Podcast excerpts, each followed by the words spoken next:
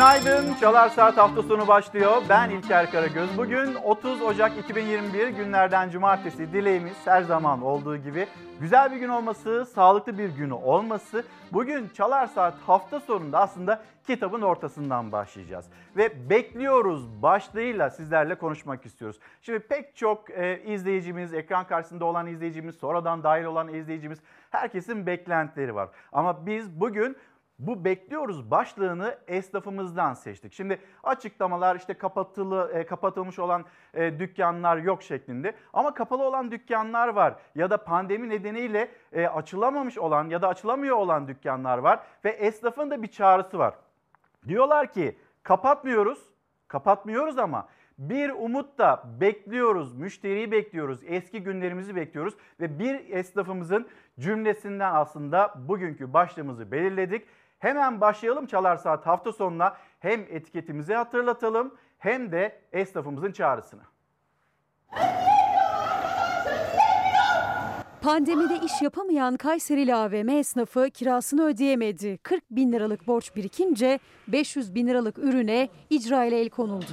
Aysun Bıyık'ın alışveriş merkezinde yankılanan o feryadı aslında tüm esnafın ortak çığlığıydı.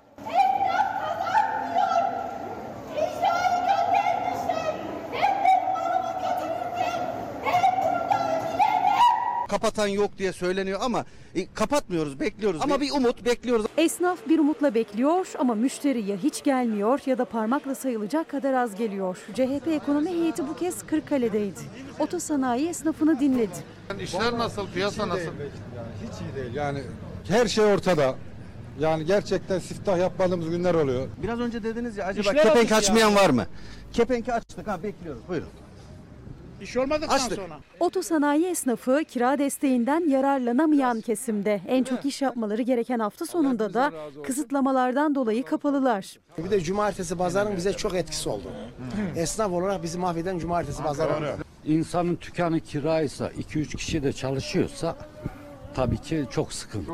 Her şeye rağmen dükkanını açmaktan yana otosanayi esnafı. Ama umutlar akşamları çoğunlukla hüsrana dönüyor. Kirasını ödeyemiyor. Kepenk açmayan değil de siftahsız kapatan dükkan çok. Esnafın iş yaptığı az sayıdaki müşteri de zorda. Ben müşteriye inan ki fiyat söylemeye utanıyorum. 1000 liraya çıkan bir kapı 1500 liraya çıktı, 1800 liraya çıktı.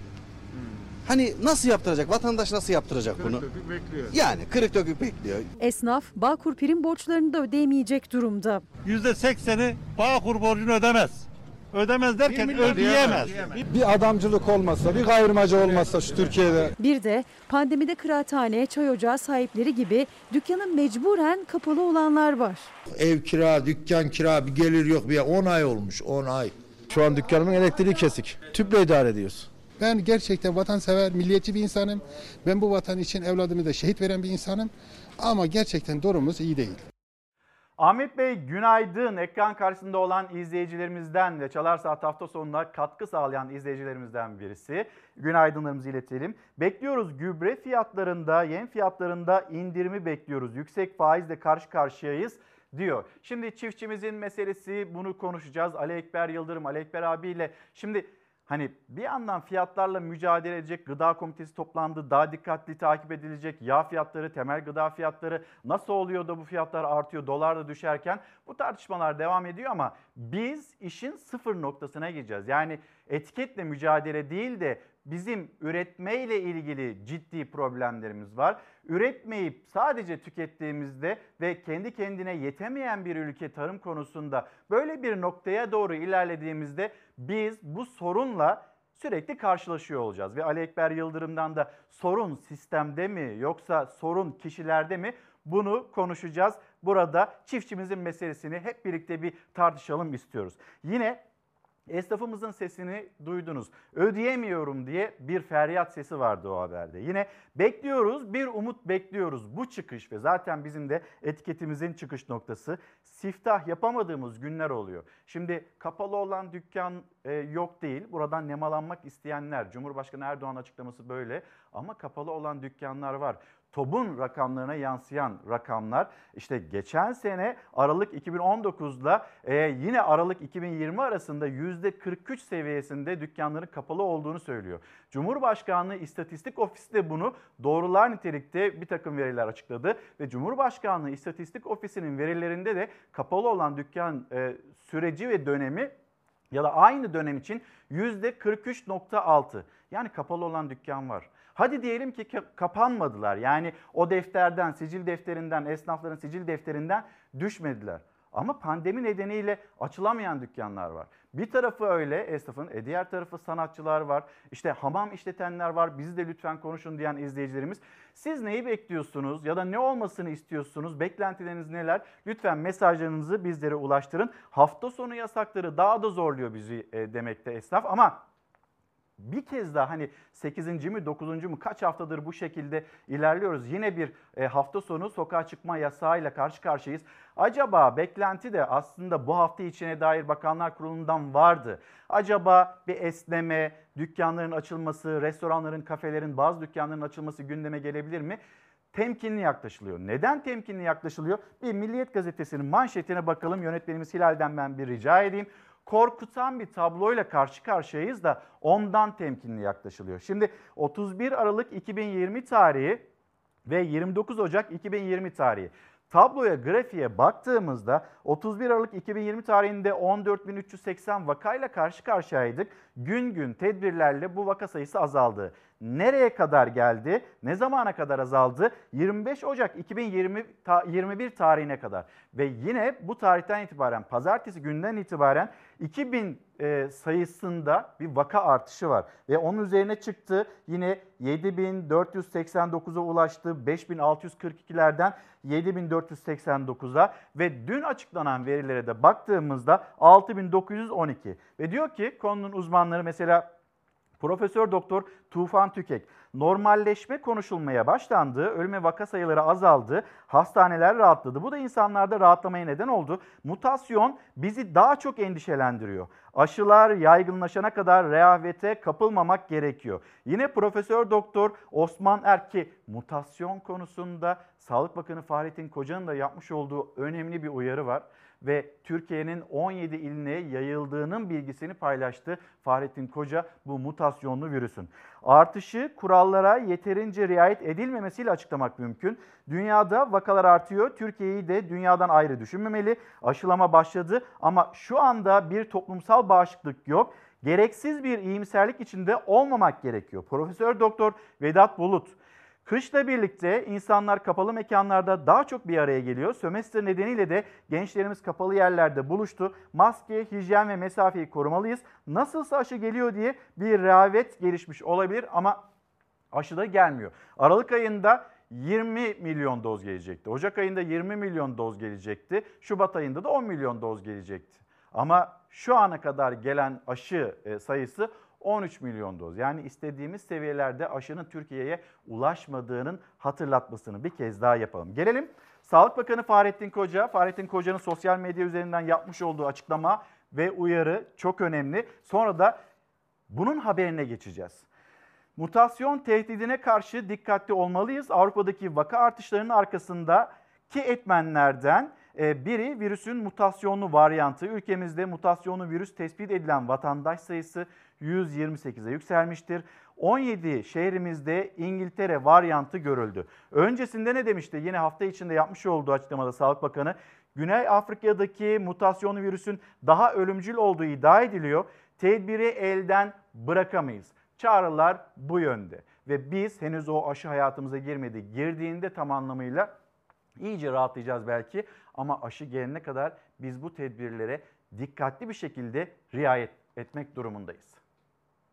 Vaka sayılarında artış gözlendi. Vaka sayılarında azalma gözlendi. Çoğaldı efendim. Yok Kaç gündür vaka sayıları 7 binin üstüne çıkmaya Vefata bak bir de. Efendim? Vefata bak.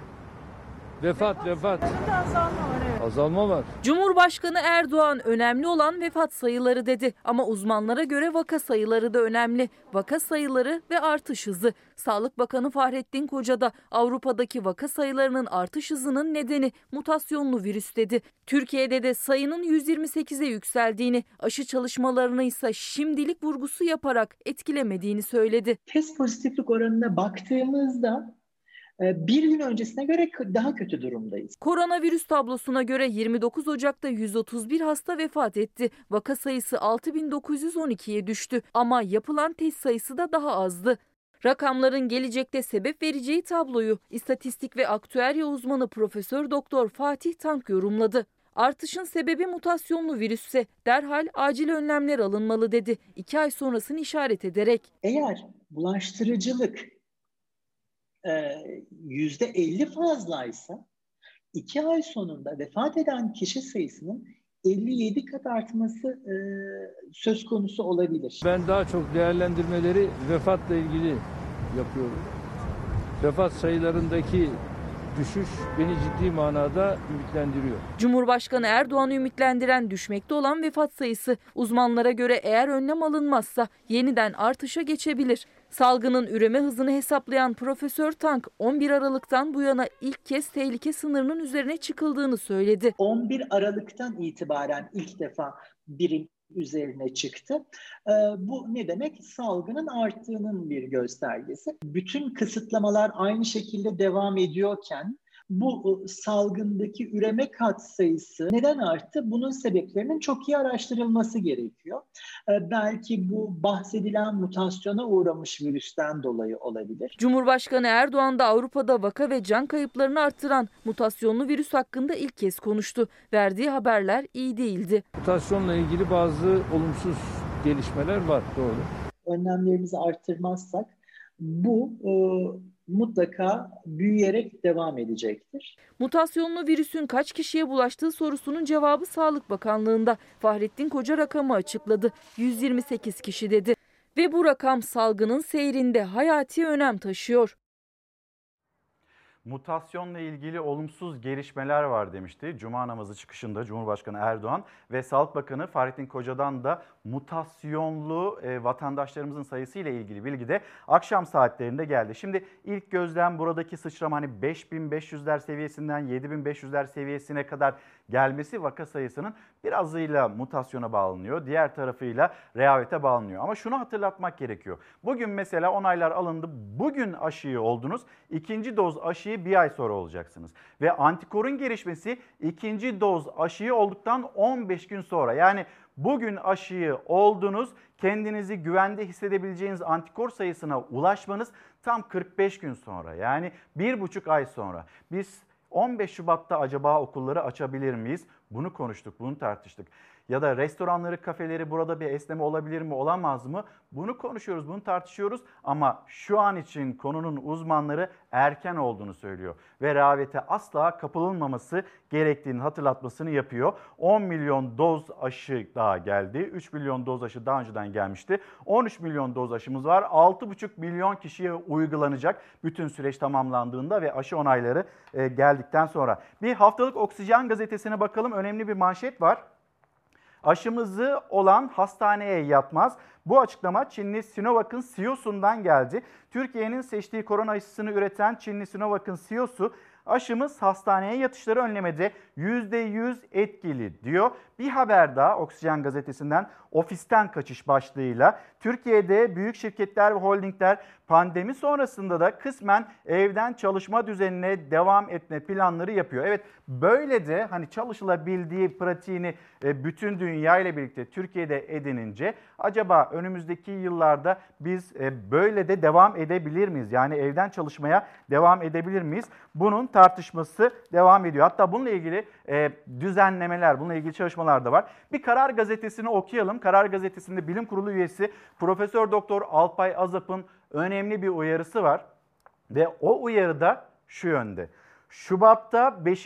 pik alarmı Türkiye'de aşılananların sayısı 1 milyon 900 bini aşarken Çin'den 3.5 milyon dozluk yeni paket geldi. Coronavac toplamda 13 milyona ulaştı. Uzmanlar aşılama başladı diye mücadele bitmez hatırlatması yaparken Bilim Kurulu üyesi Profesör Doktor Alpay Azap başkente dikkat çekti. Azap Ankara'da Nisan, Haziran, Ağustos ve Kasım aylarında olmak üzere 4 dalga yaşandı. Beşincisini Şubat ortasında bekliyoruz. Böyle bir beklenti var. Tam da Şubat ortası okullar açılır mı açılmaz mı tartışmasının yapıldığı dönem. Böyle bir süreçte galiba yine biz uzaktan eğitime bir süre daha devam edeceğiz 15 Şubat'tan sonra. Yani açıklamalara baktığımızda öngörülerimiz bu yönde. Dileriz hani beklediğimiz eskisi gibi olması, geçen sene 2020 yılının Şubat'ı gibi olması ya da daha öncesi gibi olması ama bu pek mümkün gözükmüyor.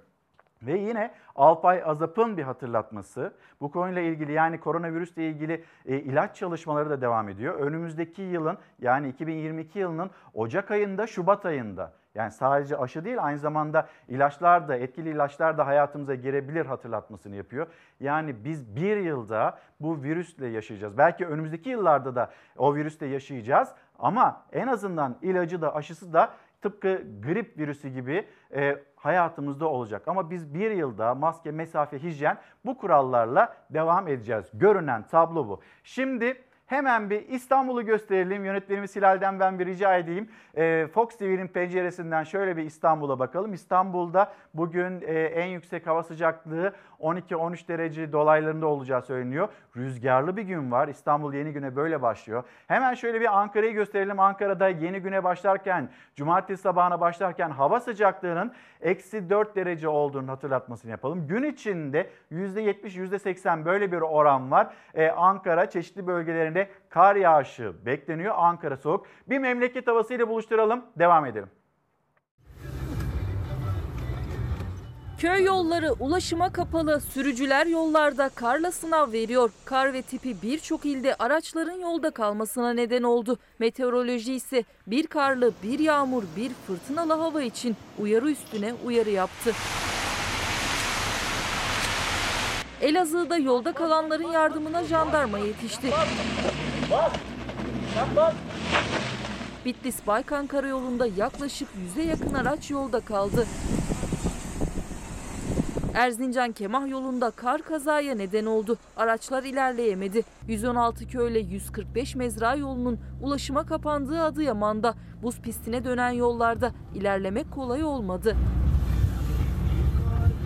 Sürücülerin birçoğu karla kaplı yollara karşı tedbiri yolda kalınca kar üstünde aldı. Kahramanmaraş'ta çatılardan kar temizleyenlere jandarma yardım etti. Kar kalınlığının metrelerce yüksekliğe ulaştığı Siirt'te ise çocuklar buzlanan yolda kayıp doyasıya eğlendi.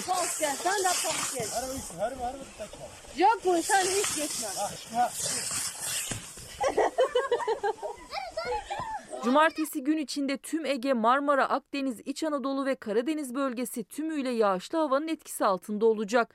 Gece batıdan başlayan yağış zamanla iç kesimlere ve doğuya doğru ilerleyerek batıdan doğuya geçiş şeklinde görülecek. Bir gün önce kar yağışıyla beyaza bürünen İç Ege ve İç Anadolu'da bugün yağmur ya da karla karışık yağmur bekleniyor. Sadece en yükseklerde kar ihtimali var. Antalya, Mersin, Adana, Osmaniye ve Hatay içinse kuvvetli sağanak uyarısı yapıyor meteoroloji. Ege geneli Marmara'nın güney ve doğusuyla Batı Karadeniz'de fırtına, Ankara'nın kuzey ve Bolu'nun güneyinde ise yoğun kar yağışı bekleniyor. Pazar günü yağışlar sadece doğuda etkili olacak. Yağışla birlikte fırtına da görülecek. Güneydoğu Anadolu'da genellikle yağmur, doğusunda kar. Doğu Anadolu ile Doğu Karadeniz'in iç kesimlerinde ise yoğun kar bekleniyor pazar öğleye kadar. Yağışlar gün içinde hafifleyecek. Pazartesi günü ise batıdan yeni bir yağışlı hava etkisini gösterecek. Yeni hafta ile birlikte gelmesi beklenen yağışlı hava sadece batı bölgeleri etkileyecek. Hızlıca devam edelim. Olumsuz hava koşullarının yarattığı bir durum. Tekirdağ Şarköy limanına gideceğiz. Oradan bir haberimiz var.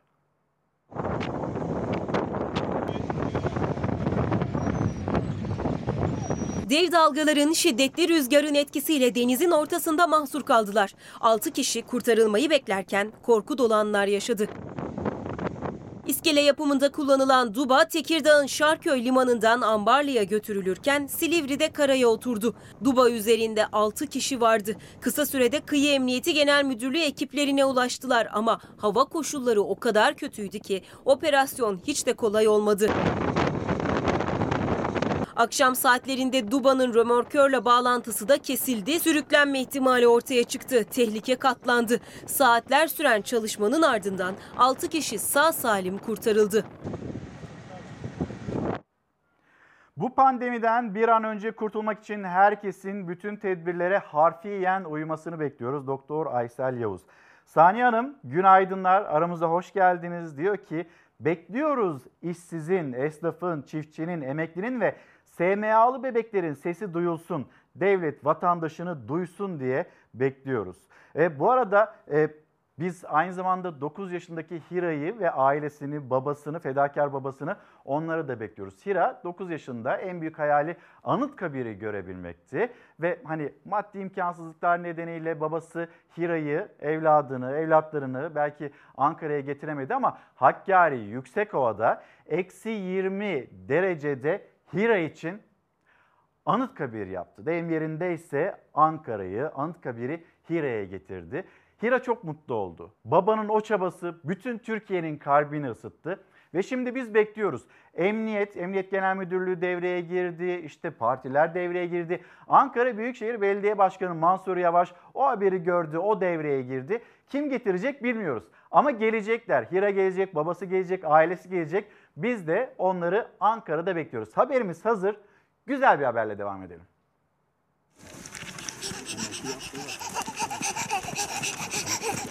Atatürk sevgisini bembeyaz kara işlediler. Küçük Hira Ankara'ya gidemedi belki ama babası Aslanlı yolu ona getirdi. Hakkari'nin Yüksekova ilçesinde Anıtkabir önünde ataya saygı durdular. Bir sonraki saygı duruşları ise atamızın ebedi istirahatgahında olacak. Ankara'ya davet edildiler. Atatürk düşmanların elinden bizi kurtaran sensin.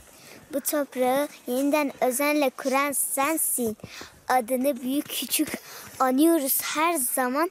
Adı büyük Atatürk, anlı şanlı Karaman, Mustafa Kemal Atatürk. Hakkari'nin Yüksekova ilçesinde yaşayan Mehmet Şerif Karahan, 9 yaşındaki kızı Hira'nın görmek istediği Anıtkabir ve Aslanlı yolun kardan maketini yaptı. Kızım e, daha önce e, köye gitmişti. Onun kuzeni işte Anıtkabir'e gitmişti okulda çalışkan olduğu için. E, onu da Hira'ya tarif etmişti. Kuzenim bana söylemişti, resimlerini de çekmişti, bana gösterdi. Çok güzel bir yerlerdi. Çimenlerle dolu ama karelerdi. Hem de çok büyük e, şeyler de vardı. Aslanlar var, aslan yolu vardı. Onun için ben de çok merak etmiştim nasıl olduğunu. Koronavirüs bir yandan, bahçede bir metreye ulaşan kar, kış soğuk diğer yandan. Gidemediler Ankara'ya. Aslanlı yolun Hakkari'ye gelmesi ise 10 gün sürdü. Ben de Anıtkabir'i yaptım bunu. 10 günde yaptım. Hira'nın mutluluktan ışıl ışıl parlayan gözleri ve o heyecanla okuduğu şiiri sosyal medyada yayıldı. Onların çağrılarını Mansur Yavaş duydu. Bağımsızlığın, demokrasinin, adaletin önemini ve bir milletin verdiği mücadeleyi güzel kızımız Hira'ya milli mücadelemizin kalbinde Anıtkabir'de anlatmak isterim dedi. Hira ve babası yakın zamanda Ankara yolcusu. Güzel bir gelişme, umut veren açıklamalar var. Yine Körfezi yakınlarında korsanlar tarafından e, Türk denizcilere bir saldırı gerçekleşmişti. Ve o geminin mürettebatından 3 kişi İstanbul'a geldiler, neler yaşadıklarını anlattılar. Ve yine Dışişleri Bakanı Mevlüt Çavuşoğlu dün e, İstanbul'da bir toplantısı vardı. Oradaki rehin tutulan 15 denizcimizle ilgili de önemli bilgiler verdi, paylaşalım. Türkiye'ye ayak bastım. Türk bayrağını gördüm. Mutluyum. İnşallah diğer arkadaşlar da en kısa zamanda e, ailelerine kavuşurlar. Korku filmi gibi ateş ettiler devamlı kapılara. Takır takır takır takır tarıyorlar. Balyozla vurdular saatlerce. Hemen hemen 5'i 6 saat 7 saat böyle indiyor içerisi. En sonunda taş motoruyla kesmeye başladılar. Ufak bir yere kaçınca bilinçsizce böyle ateş etti herkes kaçışırken. Yine Körfezi açıklarında korsanlar tarafından saldırıya uğrayan geminin 3 personeli İstanbul'a döndü. O korku dolu anları anlattılar. Hala rehin tutulan 15 arkadaşlarının da bir an önce ailelerine kavuşmalarını istediklerini söylediler. Süvari Bey makineye yol vereceğini saldırı başladığını söyledi. Tam yolu verdik. Bir 15 dakika sonra yakaladılar. Şeyi attılar merdiveni güverteye çıkıyorlar. Yükseklikte 10-15 metre. Ondan sonra aşağı indi Süvari Bey ikinci kaptan. Hemen dümen dairesine kendimizi kilitledik. Arkadaşlarımızı götürdü. 3 kişi kaldık. Biz de emniyetli bir yere en kısa zamanda gemiyi getirmeye çalıştık. 23 Ocak'ta Batı Afrika ülkesi Gine açıklarında mürettebatı Türklerden oluşan Liberya bayraklı MV Mozart isimli bir gemi silahlı Nijeryalı korsanlar tarafından kaçırılmış. Personel ise rehin alınmıştı. Saldırı sırasında Azerbaycanlı ikinci mühendis Farman İsmailov ise hayatını kaybetmişti. Saldırganlar gemide 3 personeli bıraktıktan sonra 15 kişiyi rehin alarak ayrılmışlardı. Bir boşluk vardı 2-2,5 metre. Oradan aşağı düştüm öyle kurtuldum. Üstüne de deli menolin halatlarla ördüm. Göremedi beni. Sonra on, diğer arkadaşları aldılar götürdüler. Yarım saat sonra falan onlar gittikten sonra ben çıktım. Gemide kalan Furkan Yaren, İlhan Süha Tatlıgül ve Bahadır Yeşilalan gemiyi güvenli bir limana getirdikten sonra bu sabah İstanbul'a ayak bastı. Yorgun ve arkadaşları için endişeliydiler. Öncelikle e, bizi ilk dakikadan bugüne kadar e, sürekli takip eden, arayan sevgili Cumhurbaşkanımıza ve e, Dışişleri Bakanımıza, Ulaştırma Bakanımıza çok teşekkür ediyoruz. Uydu telefonundan sürekli beni bir kapatıyor diğer arada. Şirketimizin kaptanlarına çok teşekkür ediyoruz. Saldırganlarla ilk temasta sağlandı. Boden Denizcilik'ten yapılan açıklamada rehin mürettebatın hepsiyle tek tek iletişim kuruldu. Hepsinin sağlık durumlarının iyi olduğu. En kısa zamanda uzman kişiler tarafından kendilerinin de kurtarılacakları belirtildi. Günaydın bir kez daha. Sözcü gazetesi yazarı Deniz Zeyrek yanımda. Deniz abi günaydın. Günaydın. Hoş geldin. Abi bugün seni biraz böyle siyasetle darlayacağım. Tamam. Ama yarın hani böyle başka Zaten başka başka bir konuları kez zaten konuşalım. darlanıyoruz siyasetle yani. Deniz Zeyrek geldi. Mahmut Özgün burada. Gündemi Evet. yakından takip eden e, kameraman abimiz. Serhat Yağmur yine karşımızda. Ali Aydar Akkuş da. Şimdi hep birlikte ve yine izleyicilerimizin de katılımıyla yayınımızı gerçekleştirelim. Evet. Bekliyoruz hani bugünkü başlığımız. Neyi bekliyoruz? Ne olmasını bekliyoruz? Buradan başlayalım sonra siyasete geçelim abi. Ne dersin? Bana, bana mı sordun? Evet sana sordum. Mahmut abiye mi söyleyeyim? Godoy'u bekliyoruz. Dur o zaman. Ben bir haber var. Onu paylaşayım. Siyaset, siyasetteki bu militan tartışması. Bu tartışma hani kaynağı ne? Neden çıkıyor? Burada hani kafa karışıklığı ne? AK Parti Kayıkçı kavgasının teşkilatının bitmesini bekliyoruz. kayıkçı kavgasının Ama- bitmesini ama bekliyoruz. bekliyoruz. Tamam en sonunda aldık abi neyi Ama- beklediğimizi Ama senden. bitmiyor bir türlü. Şimdi haberimizi izleyelim ve siyasetteki militan tartışması haberini devam edelim. Bu hakarete muhatap olanların dava açma zamanı gelmiştir, geçiyor bile. Memleket öyle sahipsiz değil ya. Dava açmazsanız ne habersiniz? Hepiniz militansınız. Hepiniz yolsuzluğun militanısınız siz. Ahlaksızlığın militanısınız. Militan restleşmesinde artık yargı devrede. Cumhurbaşkanı Erdoğan'ın herkes dava açmalı çıkışı sonrası ilk adımı İçişleri Bakanlığı attı. Bakanlık avukatları CHP lideri Kılıçdaroğlu hakkında kamu görevlisine hakaret suçundan suç duyurusunda bulundu. Mülki idareyi militanlaştırma operasyonunun dik alasıdır. Devlet keyfi talimatlarla, tehditle, şantajla yönetilmez. Devlet kurallarla yönetilir. CHP eski milletvekili Berhan Şimşek'in vali ve kaymakamlara yönelik militan sözleri üzerine başlayan tartışmaya Kılıçdaroğlu da dahil olmuş tartışma büyümüştü. İktidarın yargıyı işaret eden sözleri sonrası gelen suç duyurusu için CHP sert çıktı. Talimatın anlamı açık. Kim devlet memuru, kim kendilerinin kapı kulu onu görmek istiyorlar.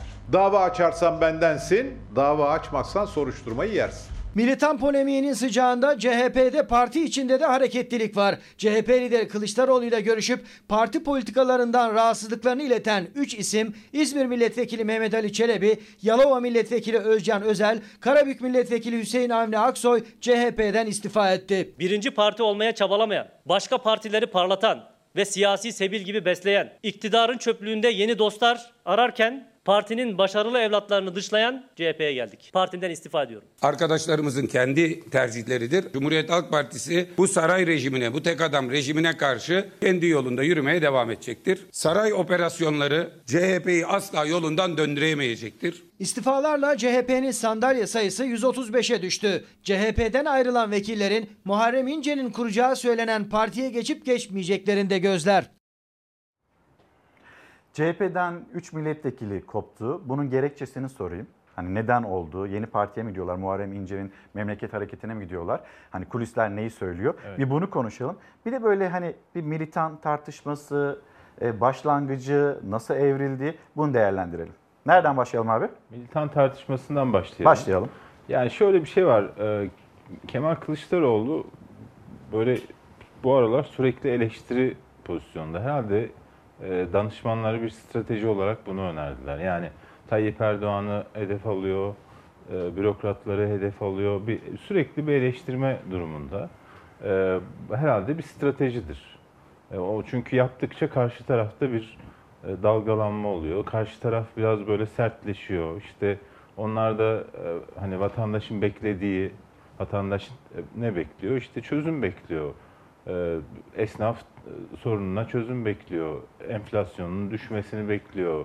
İşte döviz kurlarının bu kadar oynak olmamasını bekliyor. İktidar da bunlar dururken e, Kılıçdaroğlu'nun bu söylemlerine yanıt veriyor. Öyle bir kayıkçı kavgası devam ediyor. Biraz önce kastettiğim şey o kayıkçı kavgasının bitmesini bekliyoruz diye. Ya bence şöyle militan bürokrat yok mu? Var. Yani e, işte dün Yılmaz Özdil bir tam sayfa yazdı valilerin yaptıklarını. Ya militan şudur, bir görüşü, bir bir örgütü, bir partiyi e, böyle her koşulda, her durumda mantıksız da olsa savunanlara deniyor. Evet. Yani devletin temsilcisi olan bürokrat eğer bir partinin temsilcisi gibi davranıyorsa o partinin militanıdır denebilir yani. O partinin militanı gibi davranıyor denebilir. Çünkü militan bir şeye bağlılık, biat anlamında da kullanılıyor. Yani e, valilerimiz neler yaptı biliyorsun. AK Parti'nin iktidarı devam etsin diye. Kaymakamlar neler yapıyor her gün haberlerini okuyoruz. Ama Kılıçdaroğlu'nun böyle bunu genelleme yapıp 20 milyon e, insan için kullanması yani daha doğrusu bütün bürokratlara genellemesi doğru değil. Nokta atışı yapacaksın. X ilinin valisi şunu mu yapıyor ona militan diyeceksin mesela. Yani bütün bürokratlar militandır gibi bir sonuç çıkarılacak ifadeler kullanmaması lazım. Ama kullanıyor. Siyaset çünkü oraya taşındı. Ya milleti aç gerçekten. Görüyorsun işte kadıncağızın Ödeyemiyorum, Kayseri- geçinemiyorum. Evet. Yani aslında vatandaşın ilgilendiği yer başka bir yer değil. Markete gidiyor pahalılık. Tabii, Kendi tabii. dükkanını geçindirecek. Kepenklerini açıyor. Ya siftah yapıyor ya yapmıyor. Azıcık tabii. siftahlar ya da hani vergiler günü kurtarmıyor. Vergiler almış başını gitmiş. İşte şimdi 31'ine kadar mesela motorlu taşıtlar vergisi ödeniyor. Evet. Birinci taksiti. Ha bakıyorsun rakamlar uçmuş gitmiş yani. Hani gerçekten insanlar sıkıntılı. E millet buna siyasetçilerden çözüm bekliyor. Siyasetçiler ne, ne yapıyor işte ben bugün onu yazdım. Cumhurbaşkanı gidiyor Oğuzhan Asil Türk'ten e, İstanbul Sözleşmesi ile ilgili şey yapıyor. Yani İstanbul Sözleşmesi'ni kaldıralım. Ya Türkiye'nin derdi bu mu? İstanbul Sözleşmesi mi? Daha dün iki kadın öldürüldü. Diyarbakır'da kadıncağız 6 defa evden ayrılmış annesine gitmiş. Yedinci de evine götürmüş ve öldürmüş adam ya. Şimdi aile bütünlüğü bozulmasın İstanbul Sözleşmesi kalksın. Aile bütünlüğü bozuluyor işte eninde sonunda. Aile bütünlüğü nedeniyle 6 defa kulak vermediğiniz, beyanını dinlemediğiniz kadın yedinci kez söyleyemiyor. E şimdi milletin bu dertleri varken kalkıyorsunuz işte bu, bu şeyler yani siyasetin bundan derhal vazgeçmesi lazım. Deniz abi bir de e, hemen kısacık Cumhuriyet Halk Partisi'ndeki 3 istifa. Evet. Her yerde haberleştirildi. Ama mesela bir istifa vardı. 28 saat hiç böyle gündeme gelmeyen, hiç konuşulmayan bir istifa vardı değil mi? Evet. Yani o hani Ülkenin azmi- 28 saat konuşulmayan o istifa karşısında bütün programlarda, bütün televizyonlarda bangır bangır yapılan bir 3 Bir de istifa. yani adamcağız öldü mü kaldı mı haberimiz de yok biliyor musun? Yani istifa etti, istifa ettiğini 18 saatte e, öğrendik. Şu anda istifa ettiği günden beri haber yok yani. Türkiye Cumhuriyeti'nin hazinesini teslim ettiğimiz isim, yani maliyesini ve hazinesini temsil ettiğimiz isim, ben affınızı e, istiyorum diye bir şey sosyal medya dilekçesiyle bastı gitti. Ee, yok ortada. Sağlık sorunları gerekçesi. Yani verildi. 10 Affını şey, kabul, Merkez kabul Bankası'nın Cumhurbaşkanlığı. kasaları boşalmış, hazine boşalmış bilmem ne bunların hesabını soran yok. Sorulardan bir tanesi de o hani 128 milyar dolar nerede diye. Ona İşte- da bir reklamlara hayır. gideceğiz. Dönüşte Evet yani istersen onun, bir onun yerine uğrayalım o 3 başlarda. tane milletvekili istifa. Evet 3 tane milletvekili CHP'nin genel duruşuyla fikirsel olarak ayrı düşmüş. Fikirlerini de çıktı açıkladı Mehmet Ali e, Çelebi. Teğmen. E, yani ulusalcı bir duruşu var. Yani mesela CHP Libya'da ne işimiz var sorusunu soruyor ama e, Mehmet Ali eski bir asker olarak e, orada olmalıyız diyor. Yani böyle bir fikir ayrılığına düşmüşler ve yollarını ayırmışlar. Bu kadar basit yani. Hani bunun çok öyle e, tartışılacak bir... Ben şahsen mesela dün yaptıkları basın toplantısındaki görüşleri desteklemiyorum. O, o açıkladığı şey ona oy vereceğime gider AK Parti'ye veririm. Çünkü AK Parti'nin görüşleri. Yani AK, AK Parti e, çizgisinde bir görüş açıkladı. E, büyük ihtimalle Muharrem İnce'nin partisine katılacaklar. E, yani öyle demişlerdi en azından. Çünkü diğer iki profile de baktığınız zaman istifa edenlerin e, aynı birlikte hareket eden isimler. Yolları açık olsun, başarılı olsunlar. İnşallah bizim biraz önce konuştuğumuz Türkiye'nin meselelerine çözümü onlar bulurlar yani. Tayyip Erdoğan, Kemal Kılıçdaroğlu, Meral Akşener bunlar bulamadılar. Belki onlar bulurlar yani siyaset böyle bir şey. Deniz abi devam edeceğiz. Bir mola verelim bu kulis bilgisinden sonra. Bir mola dönüşte buluşalım. Daha konuşacağımız çok konu var. Bir kez daha günaydın. Çalar Saat hafta sonu devam ediyor. E, Deniz abiyle birlikte böyle gündemi, siyasetin başlıklarını da değerlendireceğiz. Mustafa Akyürek, günaydın. Basri amca, Basri amca bir operasyon geçirdi. Kendisine de geçmiş olsun dileklerimizi iletelim. Şu anda bizi hastanelerde izleyen, gündemi takip eden e, herkese de günaydınlarımızı iletmiş olalım. Mustafa Akyürek, Basri Akyürek aracılığıyla. Deniz abi, Şimdi bir haber daha. O da siyasetten. Hani bugün biraz böyle seni darlayacağım belki siyaset siyasetin başlıklarıyla diyorum ama şimdi e, MHP lideri Devlet Bahçeli ve yine Gelecek Partisi lideri Ahmet Davutoğlu arasında giderek tırmanan bir tartışma var. Bu arada e, Selçuk Özdağ, Selçuk Özdağ saldırıyla ilgili 3 kişi e, sonra sayı 5'e çıktı. 5 kişi tutuklu. Buradaki yeni gelişmelere bakalım bir değerlendirelim.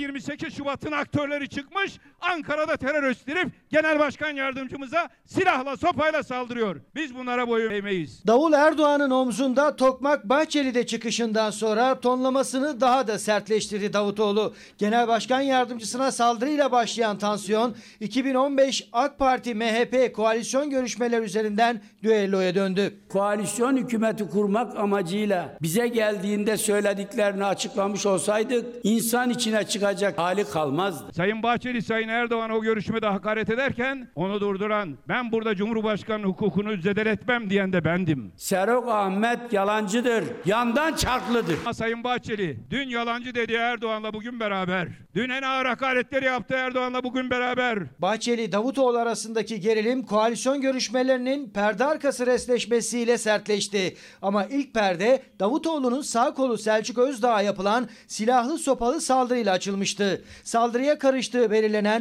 7 kişiden 5'i tutuklandı, ikisi serbest bırakıldı. Özdağ kendisine saldıranların kimliklerini de tespit ettiklerini söyledi. Bir tanesi Ülke Ocakları Orta Öğretim Masası Başkanı. Bir tanesi Ankara İl Teşkilat Başkanı.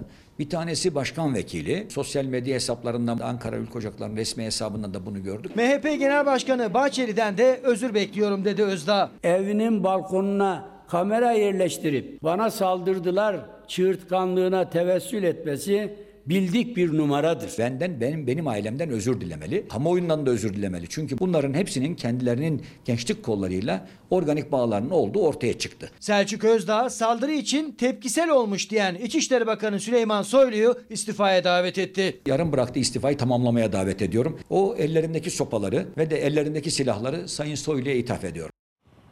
Deniz abi hani bu tartışmanın geldiği son nokta bu. Ne dersin?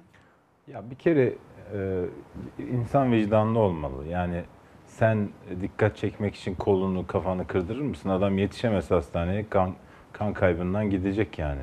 Bu kadar da böyle bir şey olur mu yani?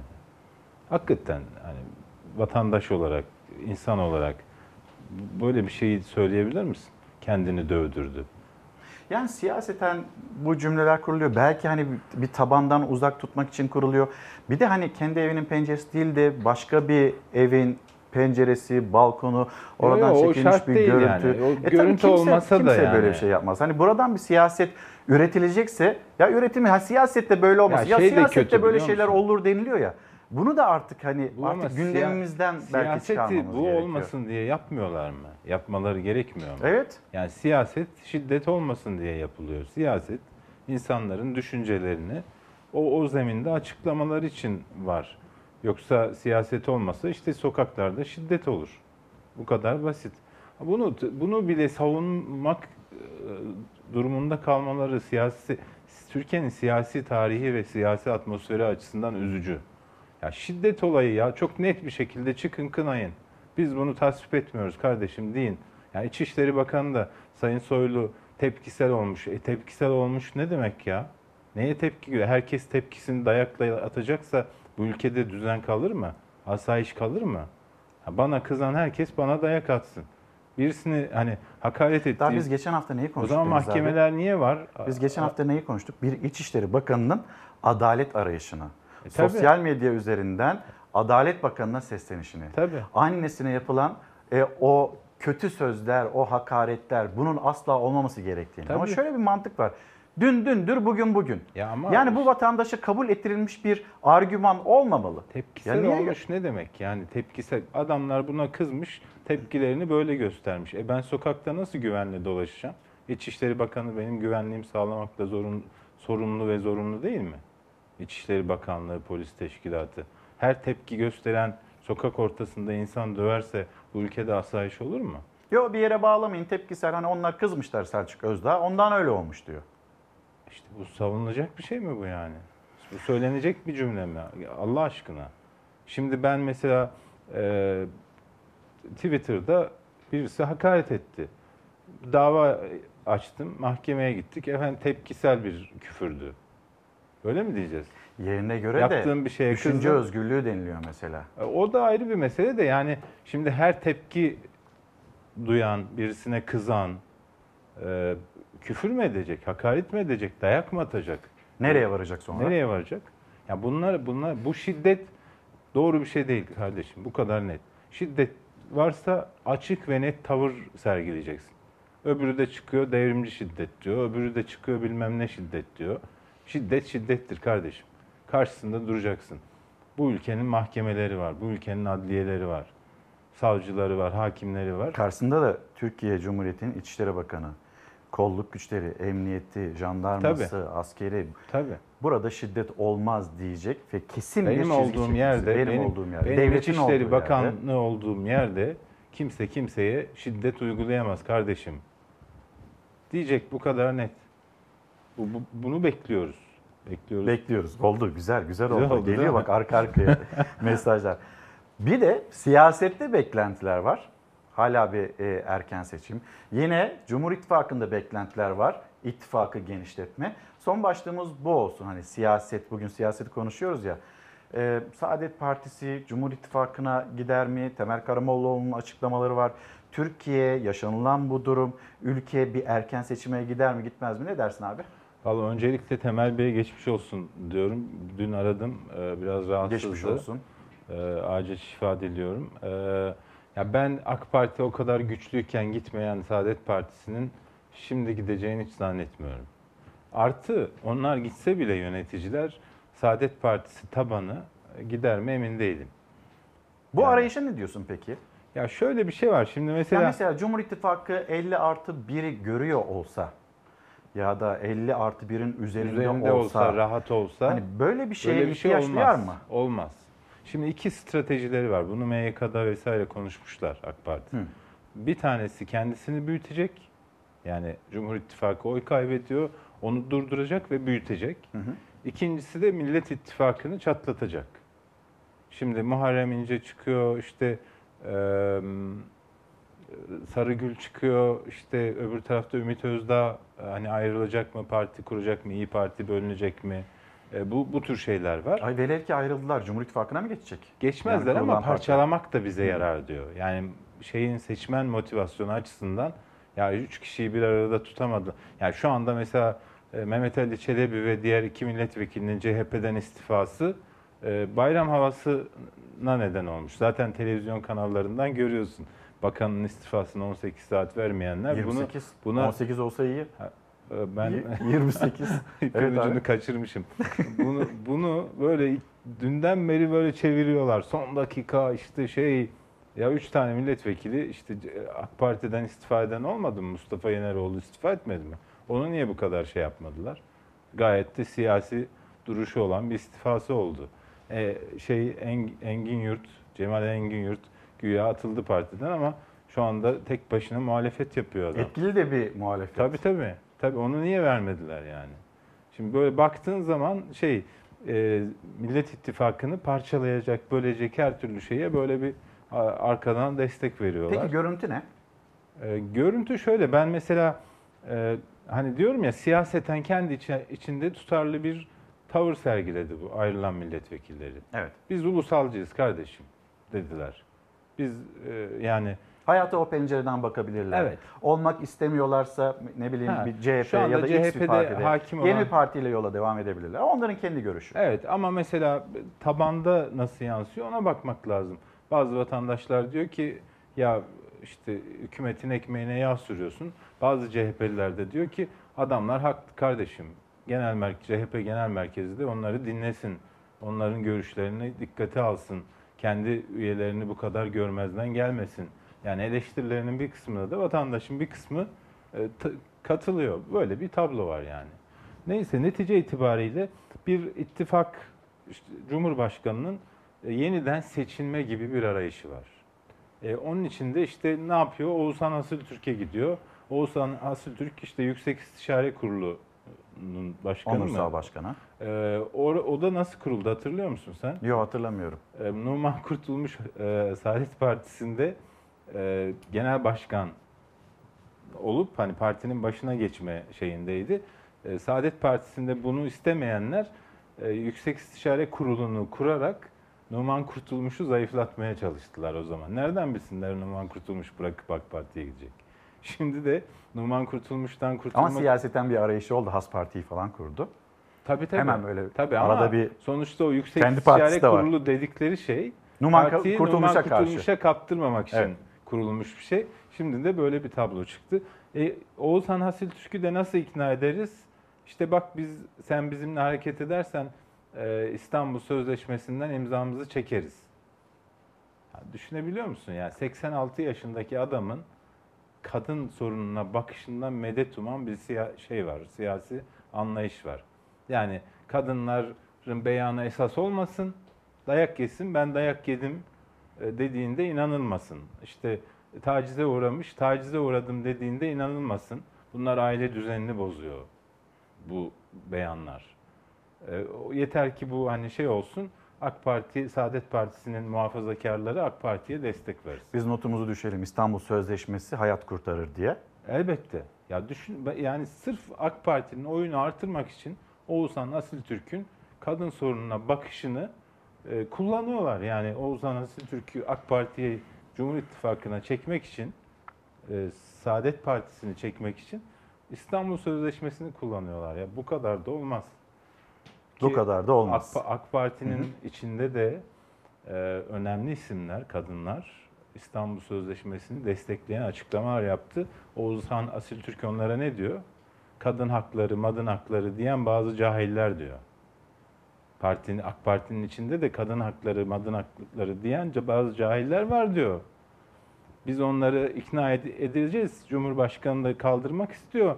Sen de bizim yanımızda ol ki hep beraber kaldıralım İstanbul Sözleşmesi'ni. Ya, bu mudur yani? Güzel soru bu mudur? Deniz abi teşekkür ederim. Ben teşekkür ederim. Yarın devam eder miyiz? Ederiz Bir tabii. mani keder olmazsa. Ederiz. Yarın e, Sözcü Gazetesi yazarı Deniz Zeyrek'le sohbetimize devam edeceğiz. Belki Bugün- Hira Ankara'ya gelir onu konuşuruz. Olur. Yani. Ve onu bekliyoruz. haberimizi de yayınladık. Ya Deniz abi hani o kadar kıymetli ki. Yani 9 yaşında bir çocuk en büyük hayali Anıtkabir'i görmek ve işte babası 10 gün 15 gün içinde e, onun için eksi 20 derece Hakkari yüksek Evet. o Anıtkabir yapıyor. Ya Hilal o haberi bir daha verelim mi? Yani hepimizin içini ısıtan bir haber. E, Deniz abiye veda ederken sizlerle bir kez daha buluşturalım ya. Bekliyoruz. Hani pek çok şeyle birlikte biz Hira'yı da, babasını da, ailesini de yine Ankara'ya bekliyoruz. Anıtkabir'e bekliyoruz. O en büyük hayali artık Emniyet Genel Müdürlüğü mü getirecek? İçişleri Bakanlığı mı getirecek? Ankara Büyükşehir Belediye Başkanı Mansur Yavaş mı getirecek? Kim getirecek? Hani orasıyla Önemli ilgilenmiyoruz. değil. Biz, Hira'nın gelmesini Hira'nın bekliyoruz. Gelip Atatürk'ün e, işte- Mozaisini oraya. O, o eşyalarını, elbiselerini, kütüphanesini vesaire görmesini istiyoruz. Deniz abi teşekkürler ve hadi bir kez daha Hira diyelim.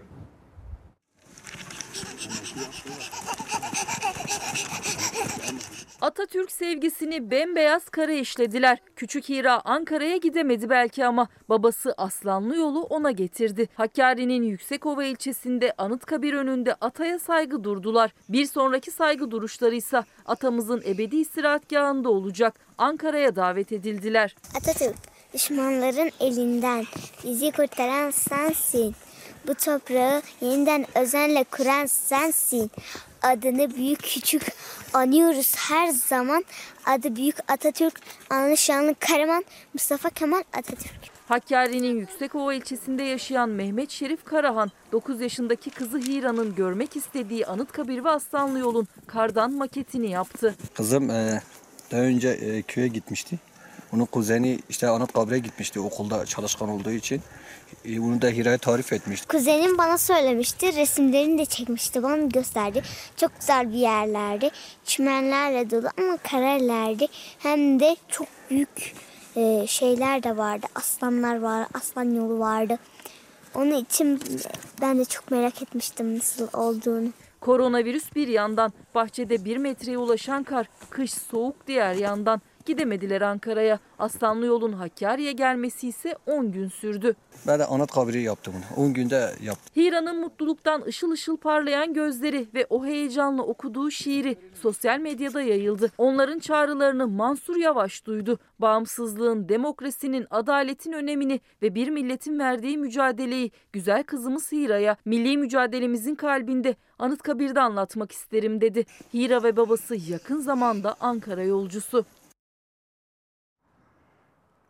Bizlere günaydın diyen izleyicilerimize bir kez daha günaydın diyelim. Başlığımız bekliyoruz.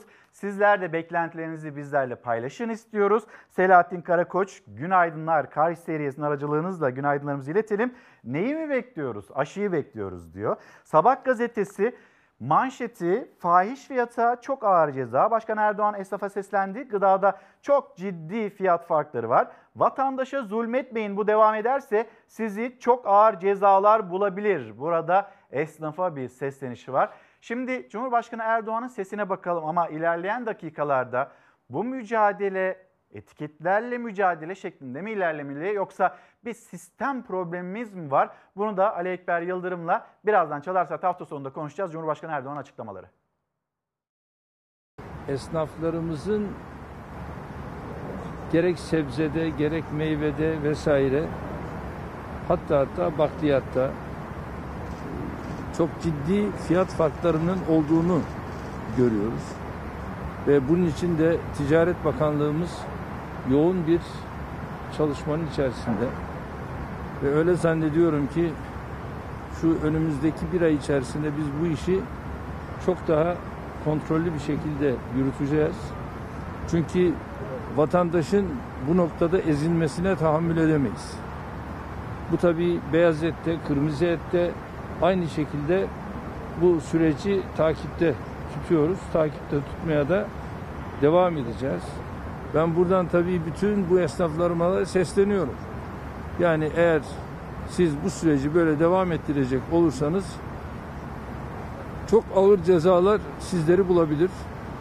Bunun için de lütfen yaptığınız işi hakkıyla yapın ve vatandaşımıza da zulmetmeyin. Karar Gazetesi ekonomiyle devam edelim. E, gazetenin manşeti Toplanmışken enflasyonu da konuşsaydınız. Ekonominin içinde bulunduğu sorunlar geniş kapsamlı çözüm adımlarını gerektirirken tam kadro toplanan ekonomi yönetimi bakkal, pazarcı, yumurtaya zam yapmasın önlemlerini konuştu. Enflasyon gerçeği ortadayken, müteahhitlere kur farkı zamları yapılırken, esnafın da aynı şartlar içinde olduğunu görmezden gelen yaklaşım tepki çekti. Şimdi e, topraktan ya da tarladan tezgaha kadar bir yolculuk var. Sebze meyvenin bir yolculuğu var ve burada işte araya nakliye giriyor vesaire giriyor aracılar, komisyoncular. Ama burada hani günah keçisi o nakliyeciler mi ya da ne bileyim hallerdeki komisyoncular mı? Bunu detaylarıyla konuşmamız gerekiyor. Çiftçi neden kazanamıyor? Ya da tüketici ne, neden bu kadar e, pahalıya tüketmek zorunda kalıyor? Antalya'dan şimdi e, Fox Ana Haber'de Selçuk Tepeli de aslında buna dikkatle eğiliyor. Ve biz bunu yine daha önce konuşmuştuk. Üretme Tüket kitabını Ali Ekber Yıldırım'ın. Orada formül var. Hani bir takım gıda komisyonları falan kuruluyor ama Formül ortada. Bu meseleyi halledecekseniz toprakta halletmeniz lazım. Yani bir planlama içinde olmanız lazım. Çiftçiye desteğini daha tohumu toprağa atmadan vermeniz lazım. Ya da bir planlama içinde sen bu alanda bunu ek, sen bu alanda bunu ek. Fiyatlar böyle aslında bir istikrara kavuşacak, kavuşacakken bakıyor çiftçi nasıl para kazanacağına bakıyor aslında. Örümcek ağ teoremi de deniliyor. Yine konuştuğumuz konulardan bir tanesi buydu. Ve bu teoreme baktığımızda Çiftçi geçen sene patates soğan çok para ettiyse bu sene de onu ekiyor. Ama bu sene o kadar çok patates soğan ekilmiş ki bu sefer fiyatı e, inanılmaz düşüyor. İşte depolarda çürüyor. Bunların hepsini konuşacağız. Birazdan biraz daha detaylandırmak istiyoruz. Çiftçi desteğini alabiliyor mu? 2021 yılında acaba hangi destekler ödeniyor? 2020 yılı için ödenen destekler 2019'un mu 2020 yılının mı? Yine bunları da hep birlikte konuşalım. Karar Gazetesi'nin manşetinden ekonominin gündemiyle devam edelim ve yine oradaki soru şu. 128 milyar dolar Merkez Bankası'nın rezervi. Nerede bu para? Arkadaşlar beni dinlerler dinlemezler. Ben bunlara karşıyım. Mücadelemi de sonuna kadar devam ettireceğim. Yüksek faizle bir yere varamayız. Faiz indirimlerine dönük bir e, gündemin e, konuşulması çok erken olduğunu değerlendiriyoruz. Çaresizlik içinde faizler uzun süre yüksek kalacak diyor. Uçan bu rezervleri yerine koymak için faizleri uçuruyorlar. Beni dinlerler mi dinlemezler mi denirken aslında kendisinin bence bilgisi dahilinde faizin artırıldığını çok iyi biliyor. Bir iyi polis kötü polis oyunuyla karşı karşıya. Yüksek faizden memnuniyetsizliğinin altını çizmiş, mücadele mesajını net vermişti Erdoğan. Gözler Merkez Bankası Başkanı Naci Ağbal'daydı.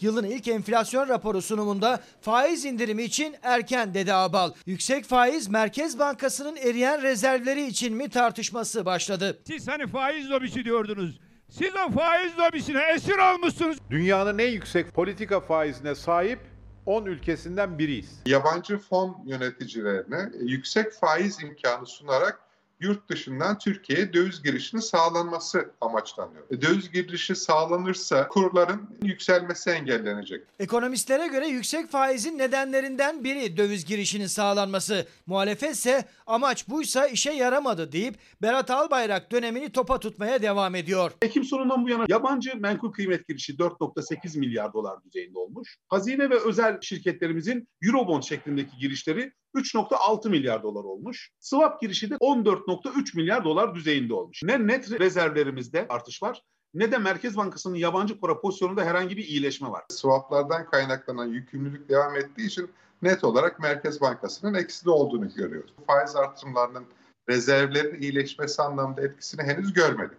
Merkez Bankası Kasım ve Aralık aylarında üst üste iki kez faiz artırdı. Faizler %17'ye yükseldi. Ocak ayında ise sabit tuttu. 22 Ocak'ta açıklanan rakamlara göre Merkez Bankası brüt döviz rezervleri 50 milyar 511 milyon dolar. Altın rezervleriyle birlikte toplam brüt rezerv 93 milyar 329 milyon dolara ulaştı. Net rezervi 11 milyar dolar. Yabancı para pozisyonu ise eksi 48 milyar dolar. Para politikası duruşunun sıkılığı %5 hedefine varıncaya kadar kararlılıkla sürdürülecek. Kayınpeder damat bir olmuş. Faiz sebep enflasyon neticedir demişler. Merkez Bankası kasasındaki 128 milyar doları uçurmuşlar. Merkez Bankası'nın kasasında bankaya ait tek kuruş döviz kalmamış. 10 lira olacak ya 15 lira olacak ya 6 liradan 7 liradan toplayalım dolarları. Ha 10-15'e satarız. Dolar düştü 5 liraya.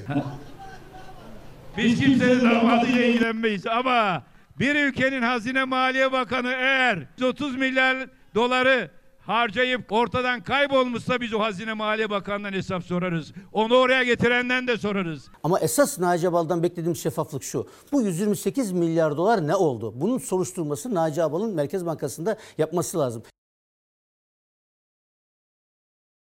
Şimdi hemen bir İstanbul stüdyomuza dönelim. Ee, gecikmiş fatura borcu bulunan aboneler, onları kapsayan bir kampanya var. Ve bu kampanyanın bilgisini almak için de İGDAŞ Genel Müdürü Doktor Mithat Bülent Özmen şu anda İstanbul'daki stüdyomuzda. Efendim günaydın, hoş geldiniz Fox TV'ye Çalar Saat hafta sonuna.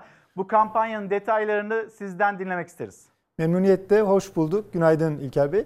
Ee, kampanyamız aslında Günaydın. e, e, aslında şöyle ifade edersem belki çok daha net olacak. Bizim zaten hali hazırda e, İstanbul Büyükşehir Belediyesi'nin bir iştiraki olan İGDAŞ İstanbul e, Doğalgaz Dağıtım Şirketi'nin aslında hali hazırda bir e, kampanyası var. Buna mevcut kampanya diyelim dilerseniz. Bir de yeni bir kampanyamız var. İkisini birlikte anlatırsam belki yeni kampanyanın farkı ya da anlamı daha da ortaya çıkacak. Mevcut kampanyamız Lütfen, bizim aslında lütfen bekliyoruz. Ee, 2020 yılının sonbahar ayında başlattığımız bir kampanya ve 2021 yılının Mayıs ayına kadar Mayıs e, 31 e, Mayıs'ın sonuna kadar yani yaz başına kadar devam eden bir kampanya. Ee, Bu kampanyada biz kışı gözetiyoruz. Yani kış aylarında tüketime bağlı olarak e, doğalgaz faturalarının yükseleceği realitesinden hareketle o aylarda gecikmemiş borçlarınız tüketim kaynaklı yüksek e, tutarlara ulaşan e, faturalarınız olursa onları belli taksitlerle ödeme kolaylığı getiriyoruz. Yani hali hazırda aslında bir taksit kampanyamız var fakat bu güncel borçlar için gecikmemiş borçlar için. Biz bu pandemi döneminde e, şunu e, tabii analiz ettik. Ekonominin deki pandemi kaynaklı pandemi süreci özellikle Mart ayından itibaren başlayan e, daralma ya da e, ekonomideki bu manadaki e, şey sıkıntı vatandaşın bütçesindeki sıkıntı faturaların ödenmesinde bir miktar bir zorluk getirdi. Bunu da biz görebiliyoruz. Dolayısıyla burada abonelerimize bir kolaylık sağlayalım dedik. Bunu aslında biraz ihtiyaç analizi yaptığımız zaman görüyoruz. Gelen taleplerden, e, e, abonelerimizin bize yaptığı bazı bilgilendirmelerden de bunu çok net şekilde böyle bir ihtiyacın olduğunu gördük. Dolayısıyla bu ihtiyacı nasıl karşılarız diye bir çalışma yaptık. Bu çalışma aslında birebir şuna dayanıyor. E, gecikmiş borçlarınızı e, abonelerimizin arzusu isteği belli vadelerde ama bu vade mümkünse olabildiğince uzun olsun ki e, ödenebilir bir bütçeye uygun ödenebilir miktarlarda olursa e, gecikmiş borçları ödemek daha mümkün olacak. Bunu tespit ettik. Dolayısıyla e, olabildiğince uzun vadede 10 taksite kadar birikmiş borçları e, 25 10 Aralık ödenecek. efendim 10 Evet. taksitte ödenecek. Evet 10 taksitte 25 Aralık tarihinden önceki e, iki taksit ve üzeri borcu olan abonelerimiz de 1 Kasım tarihinden önce işte iki faturası vardır, 3 faturası vardır ama ödemiştir bir faturası kalmış e, abonelerimizin borçlarını tabi yasal takibe girmiş ya da yapılandırmaya zaten konu olmuş faturalar ayrı onlar ayrı bir prosese işliyor. Ama bunun dışındaki bütün birikmiş borçlarını abonelerimiz e, anlaşmalı bankalarımızın kredi kartlarını kullanarak ya da veznelerimize gelerek İGDAŞ'ın kendi müşteri hizmetlerinin binalarına gelerek 10 taksitte eşit taksitte ödeyebiliyorlar. Burada aslında kritik olan şu siz bir alacağınızı vadelendirdiğiniz zaman e, bunun bir vade farkı doğuyor. Yani birikmiş borcunuz örneğin 100 liraysa e, vadelendirdiğinizde bu 105 lira 107 lira olabilir. Biz burada e, mevcut bu pandemi koşullarının yarattığı olumsuzluğu da gözeterek bu vade farkını abonelerimize yansıtmama kararı aldık. Vade farkını tamamen bünyeden kurumun karşılaması kaydıyla birikmiş borcun eşit taksitlerle ödenmesini öngördük. Buna yönelik bir kampanya başlattık. Tabii biz bu kampanyayı yaparken yine biraz evvel ifade ettiğim gibi e, ihtiyaç bazlı bir çalışma yaptığımız için şuna da dikkat ettik. Şimdi biraz evvel söyledim 10 taksitte kredi kartıyla ödeme imkanı getirdik ve vade farkı komisyon gibi herhangi bir ek maliyet doğurmadan birikmiş borçlara. Ama peki bir abonemizin kredi kartı yoksa, kredi kartı var ama limiti yeterli değilse ya da kredi kullan kredi kartı kullanmayı tercih etmiyorsa o bu kampanyadan faydalanamayacak mı? Bunu da e, çalıştık ve gözettik. Burada da şöyle bir şey yaptık. Kredi kartı olmayan, kullanmayan ya da tercih etmeyen e, abonelerimize de 4 eşit taksitte birikmiş borçlarını yine bir vade farkı yansıtmadan yine bir komisyon ücret adı altında herhangi bir ek maliyet getirmeden ödemelerini sağlayacak bir imkan getirdik. Bunu yapmaları için de İGDAŞ veznelerine gelmeleri gerekiyor abonelerimizin. Burada 4 eşit taksitte kredi kartı kullanmadan nakit taksitlendirme yapma imkanı da getirdik abonelerimize. Tabii bunu yaparken şunu gözettik. Bülent Şimdi, Bey bir sorum bir sorum var. Tabii. Şimdi EPDK'nın Aralık ayında kamuoyunun görüşüne açmış olduğu ee, bir karar vardı. Mesela 65 yaş üstü, faturasını ödeyemeyenler, şehit yakınları, işte gazilerimiz, malüller onlarla ilgili eğer faturalarını ödeyemeseler de biz elektrik ya doğalgaz e, faturalarını e, biz ödeyeceğiz ya da öteleyeceğiz ya da sayaçları kapatmayacağız, mühürlemeyeceğiz şeklinde. Mesela sizde durum nedir? Şu anda fiilat, fiiliyatta durum nedir? Siz hani böyle bir yönteme başvuruyor musunuz? Orada başka bir mağduriyet çıkıyor mu? Nedir İstanbul'da durum? Şöyle ifade edeyim, e, doğalgaz piyasası çok regüle piyasa. Yani Türkiye'deki en regüle piyasalardan bir tanesi doğalgaz dağıtım piyasası. Dolayısıyla orada EPDK'nın e, e, verdiği bir kararın birebir uygulanması dışında bir seçenek zaten hiçbir doğalgaz dağıtım şirketi için söz konusu değil. Dolayısıyla Tabii düzen... bu arada Bülent Bey hani hayata geçmemiş olan bir karar yani kamuoyunun görüşüne evet. açıldı. Ama bakıyoruz memleketin çeşitli yerlerinden maalesef doğal gaz sayaçlarının işte durdurulduğu, sonlandırıldığı, mühürlendiği haberleri de geliyor. Hani bunu da ekranlarımıza taşıyoruz. Ee, böyle bir karar kamuoyunun görüşüne sunuldu ama fiiliyat yok çünkü hani e, bunun yürütmesi EPDK'da resmi gazetede yayımlanması gerekiyor. Hala resmi gazetede de yayımlanmadı. Hani İstanbul'da durum ne? Yani bu çerçevede soruyorum. Şöyle ifade edeyim. E, bütün doğalgaz dağıtım şirketleri İstanbul ya da başka bölgelerde e, hali hazırda e, yayınlanmış bir mevzuat eğer bu şekilde bir kolaylığa imkan ve cevaz verirse onu zaten doğalgaz dağıtım şirketleri harfiyen yerine getiriyor. Ama şu anda mevzuatın belirlediği çerçevede doğalgaz dağıtım şirketlerinin fatura borçlarının ödenmesiyle ilgili olarak burada herhangi bir aksama olursa e, yapacağı aksiyonlar, alacağı aksiyonlar yine mevzuatla belirlenmiş durumda. Yani hiçbir doğalgaz dağıtım şirketi e, ödenmeyen bir borçla ilgili nasıl bir harekette bulunacağı kendi inisiyatifiyle belirlediği bir hadise aslında değil. Burada e, bir şekilde mevzuatın belirlediği kurallara, adımlara uymanız gerekiyor. Biz zaten bunu gözeterek bu kampanyayı başlattık. Yani burada siz 10 taksite kadar kredi kartıyla ya da 4 taksite kadar nakit e, ödeme imkanı getirerek borç birikmiş borçlara. Aslında bu tip bir sorunu biz İstanbul'da bu şekilde mevzuata uygun olacak, mevzuatın gerektirdiği bütün kurallara da uymuş olarak ama vatandaşın da omuzundaki yükü, borç yükünü hafifleterek çözmüş oluyoruz. Çünkü borcu e, tamamladığı zaman, ödediği zaman abonemiz böyle rahatlamış bir koşulda. Ödediği zaman herhangi bir vade farkı, komisyon vesaire ödemeden 10 taksite ödediği zaman aslında biraz önce söylediğiniz sorunu da biz başka bir formülle çözmüş oluyoruz. Yani siz bir mağduriyet yaşanmasın diye borçların taksitlendirilmesi yöntemine gittiniz. Ama biz de mevcut mevzuata göre bakmak durumundayız ve hani ona göre hareket etmek durumundayız diyorsunuz galiba. Kesinlikle. Efendim son bir sorum daha e, olsun. E, o sorum da e, deprem için de bir hazırlığınız var. Kısacık onu da anlatır mısınız? Memnuniyetle. Ee, İlker Bey biliyorsunuz e, e, İGDAŞ biraz evvel de ifade ettiğim gibi İstanbul Büyükşehir Belediyesi'nin iştiraki. E, Büyükşehir Belediye Başkanımız Sayın Ekrem İmamoğlu'nun da e, bu konudaki hassasiyeti, depreme hazırlık konusundaki hassasiyeti hepimizin malumu.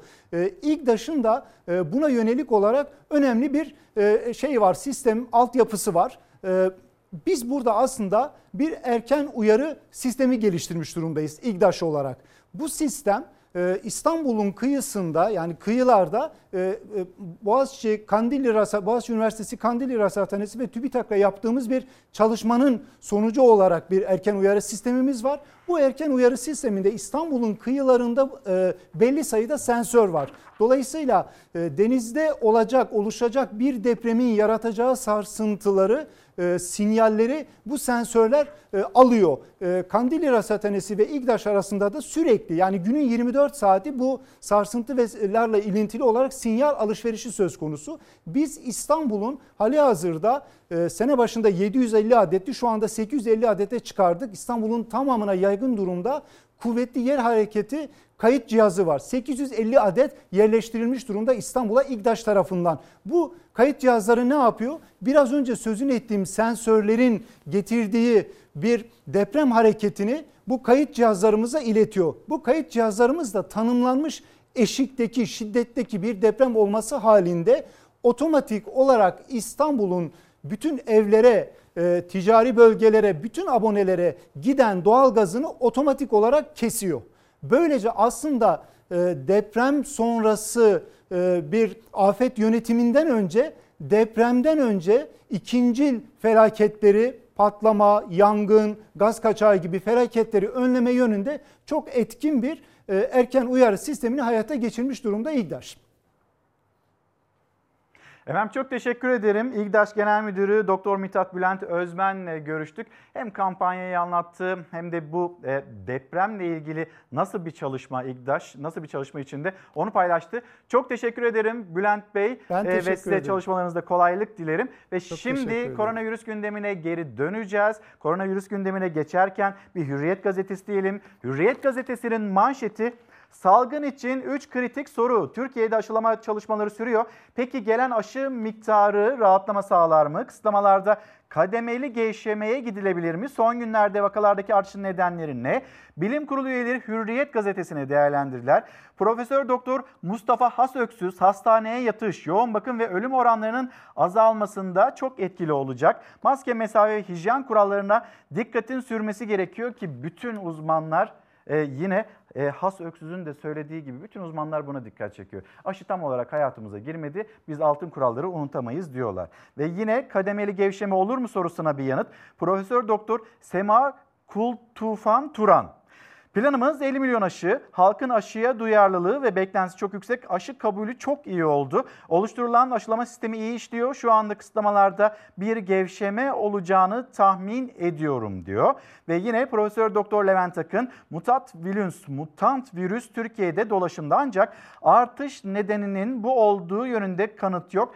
Belki öyle ama bir tarafıyla ra- rehavetse diğer tarafıyla bu virüsün daha hızlı yayıldığı söylenen virüsün etkisinin olduğu da yine söyleniyor. Tabi aşı geldiği, olay çözüldü gibi bir rahatlık da var vatandaşlarda yine kendisinin hatırlatması. Şimdi aşılamalar devam ediyor. Büyüklerimiz onlar da aşılanmaya devam ediyor. Bunu paylaşalım. Geçmiş olsun teyze. İşte yaşlılar dediğimi böyle yavrum. Bak sakın ihtiyarlamayın. Telefon kullanıyor musunuz? canım? Kullanıyorum. Akıllı telefon mu? Yok akıllı. Benim antika telefon. İşte benim telefon bak kızım. Tuşlu telefon. Ben 70 verdim. Ben 84. Yok ya. Bak şey olmuyor. Aşılamaların yapıldığı merkezlerde buluşuyor benzer yaş grupları. Çünkü yaş sıralamasına göre aşılamalar devam ediyor. İlk etapta Çin'den Türkiye'ye 3 milyon doz aşı gelmişti. Sonraki teslimatta 6,5 milyon ve son olarak gelen 3,5 milyon dozla toplam 13 milyon doza ulaşıldı. 6,5 milyon kişi aşılanabilecek. Aşılanan kişi sayısı 2 milyona yaklaştı. 29 Ocak itibariyle 75 yaş ve üzerindekiler aşılanıyor. Oldunuz mu aşı? Oldum ben sabah oldum. Oh, geçmiş olsun. Allah Yaş kaç? Yaş 76. Nefes nefesesiniz. Şu merdiven çıktım ya ondan. Sağlık kuruluşlarında 75 yaş üstü için aşılamalar devam ediyor. Randevusu sırası gelenler aşılarına olmak için sağlık kuruluşlarında. Ama onlar için en zoru randevuyu alabilmek. Genelde etraflarından, çocuklarından yardım istiyorlar. Bir diğer problemse onan formunu imzalamaları. Çünkü online olarak imzalamak zorunda oldukları form akıllı telefonlarla imzalanabiliyor. Ama birçoğunun akıllı telefonu yok. Anladım ve kabul ediyorum. Mesaj falan bir şey gelirse ben ona bakmıyorum hiç. Ha, mesajları açamıyorsun. Açamıyorum. Mesajı biz kendimiz açıyoruz burada. işte böyle Allah razı olsun. Amcaya bir mesaj geliyor Sağlık Bakanlığı'ndan. Onam formuna bu linkten ulaşabilirsiniz diyor. Ama o linki amca tıklayamıyor çünkü telefonu eski telefon. Kişiye buradan yazılı bir onam alıyoruz ekstra. Yani buradaki yazanların yazılı bir çıktısını aldık. Bizim hazırladığımız bir onam formu. Bu formu altına okudum, anladım, kabul ediyorum diyor amcamız ve imza alıyor. Bu şekilde yani bu açığı biz bu şekilde kapatıyoruz. Tabii başka türlü olmaz çünkü ben eski olduğu için ve de bilmediğim için e, muhakkak böyle olacak. Bir de hakkı olduğu halde sağlık kuruluşuna gelemeyenler var. Onlara aşılarının tam olarak kimin ne zaman yapacağı belli değil. Ya evde sağlık birimine yönlendiriyoruz ama onlar da henüz bize bir yazılı bir şey gelmedi diyorlar. O yaş grubu şu an bekliyor açıkçası. İlçe sağlık onlara da bir talimat, talimat gitmediği söyleniyor. Ya o grup şu an mağdur. Yaş sırası gelen aşılanıyor. Aynı evde yaşayan ama yaş sınırının altında kalanlarsa sıra kendilerine gelince aşılanacak. Annem yaşlı ben ona bakıyorum. Ben de aşı olayım diye bir durum şu an için söz konusu değil. Gelmişken bana da yapın diyor.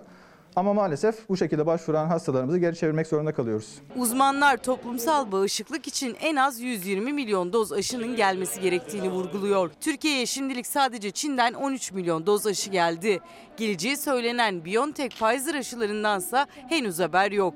Ama Avrupa Birliği aşı tedarikinde yaşanan sorunları gerekçe göstererek Avrupa'da üretilen aşıların diğer ülkelere ihracatına sınırlama getirdi. İzne tabi teslimat zorunluluğu aşıya erişimi de zorlaştıracak.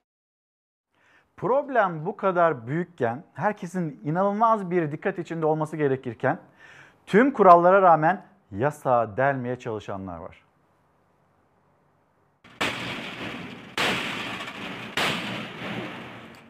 Haftalardır yapılan haberlere, kesilen cezalara, koronavirüs yasağına rağmen kumar alışkanlığı olanlar ve eğlenceden vazgeçmeyenlere ekipler yine baskın düzenledi. Cezadan kaçmak için polise para ve tekne teklif eden de vardı. Kendini başkomiser olarak tanıtıp cezadan kurtulmaya çalışan da. İzmir Bornova'da 8 ayrı adrese eş zamanlı kumar operasyonu düzenlendi. Kumar oynarken suçüstü yakalananlara toplam 2 milyon 646 bin 421 lira para cezası uygulandı. Gaziantep'te bir adreste kumar oynatıldığını tespit eden polisler 24 kişiyi gözaltına aldı. Kocaeli Darıca'da lüks bir villada doğum günü partisi düzenlenirken canlı yayın yapan ve yakalanan OK ekiplere 1 milyon lira rüşvet teklif etti. Ekipler rüşvetin cevabını şahsı gözaltına alarak verdi. Polis merkezine götürülen OK'nın resmi belgede sahtecilik, sahte banka veya kredi kartı kullanmak suçlarından 31 yıl kesinleşmiş hapis cezası olduğu öğrenildi. İstanbul'da kapalı olması gereken bir müzikole düzenlenen operasyonda bir kişinin kendini sahte başkomiser olarak gösterdiği ortaya çıktı. Isparta'daysa sözde dernek olan bir mekana yapılan baskın polisi bile şaşkına çevirdi. Kapısında koronavirüs nedeniyle kapalıyız yazan dernekte kumar oynatıldığı ortaya çıktı. Sinan Sözmen günaydın. İstanbul Sözleşmesi'nin hiç düşünmeden uygulanmasını bekliyoruz. Betül Hanım günaydınlar. Teşekkür ederiz. İyi yayınlar dilemiş. Betül Hanım günaydın. Şu anda ekran karşısında olan izleyicilerimiz günaydın. Bizi nereden günaydın diyorsunuz? Gündemi hangi şehirden takip ediyorsunuz ve sizin gündeminizde ne var? Bekliyoruz. Başlığı altında bizlerle paylaşabilirsiniz. Sadece Hira'yı değil, çevresinde görmek isteyen diğer çocukları da bekliyoruz. Onlar da gelsin. Türkiye'nin dört bir yanından çocuklarımız gelsin ve atasını Anıtkabir'i görsün mesajını paylaşıyor. Şimdi bir Sözcü gazetesi, Sözcü gazetesinin manşetine bakıyoruz. Oradan da Ali Ekber abinin görüşlerine birazdan başvuracağız. Oraya gideceğiz. 2 liralık domates bindi indi 6 lira oldu. Domates Antalya'daki seradan kilosu 2 liradan çıkıyor. Çok değil sadece 10 kilometre ötedeki markette 6 liradan satılıyor. Biri cebini dolduruyor ya da birileri cebini dolduruyor. Peki bu sistem hep böyle mi devam edecek? Ya da böyle komisyon kurulunca etiketlerle mücadele komisyonları bu mesele çözülüyor mu yoksa bu meselenin temelinde bambaşka bir şey mi var? Ya da sıfır noktası ne? Az sonra Ali Ekber Yıldırım'la konuşacağız. Haberimizi paylaşalım. Bu kadar böyle pahalılık olunca e, elbette maaşlar da yetmiyor, yetiştirilemiyor. Müthiş pahalı her şey yani. Şunu da aldım bak 10 lira her şeyin kilosu 10 lira. Hepsinden bak 3 tane 4 tane alabiliyorsun anca yani. Başka... Mercimeği eskiden alırdık 5 liraya. Şimdi mercimek bile olmuş 10-12 lira. Pirinç öyle, fasulye öyle. Nohut olmuş 15 lira. Yani evdeki yemek kültürü de değişti artık. Sofralardaki menü neye göre hazırlanıyor? Ne uygunsa ona göre. Artık sofraya konan yemekler o gün markette hangi ürün indirime girmişse o malzemelerle yapılıyor. Tüketicinin gözü marketlerdeki fiyat etiketlerinde en temel ihtiyacı olan gıdayı ucuza getirmeye çalışıyor. Bir yağ bir ay içinde 40 milyon 50 milyon artar mı ya? Bundan bir ay önce 40 milyon aldığım ya şimdi 80 milyon. Un desen öyle, şeker desen, yoğurt, her şey çok pahalı. Market market ucuz market arıyoruz ama hepsi birbirini geçmiş. Bir yağ almak için 3 tane 4 tane market geziyoruz. Markete selam verdiğimizde bir 100 lira bırakıp çıkıyoruz. Eve geldiğimizde de tencerede kaynayacak bir şey almamış oluyoruz henüz. Kahvaltılıklar rahat 300-400 lira bırakıyoruz. Meyve sebze de girerse işin içine 500'ü buluyor. Yani yaklaşık 1500 lira civarında falan bir mutfak alışverişimiz oluyor ister istemez bir ay içerisinde. Ne maaşı yetebiliyor ne de aylık hesabını tutturabiliyor tüketici. Çünkü bir aldığını bir daha aynı fiyata alabilmesi neredeyse imkansız hale geldi. 3 milyon zam gelmiş. Neye? Yoğurda. Ne kadardı ne kadar oldu? 13 milyon 900'dü 17 olmuş. Şuraya 100 milyon para verdim içinde hiçbir şey yok. Bak 100 lira.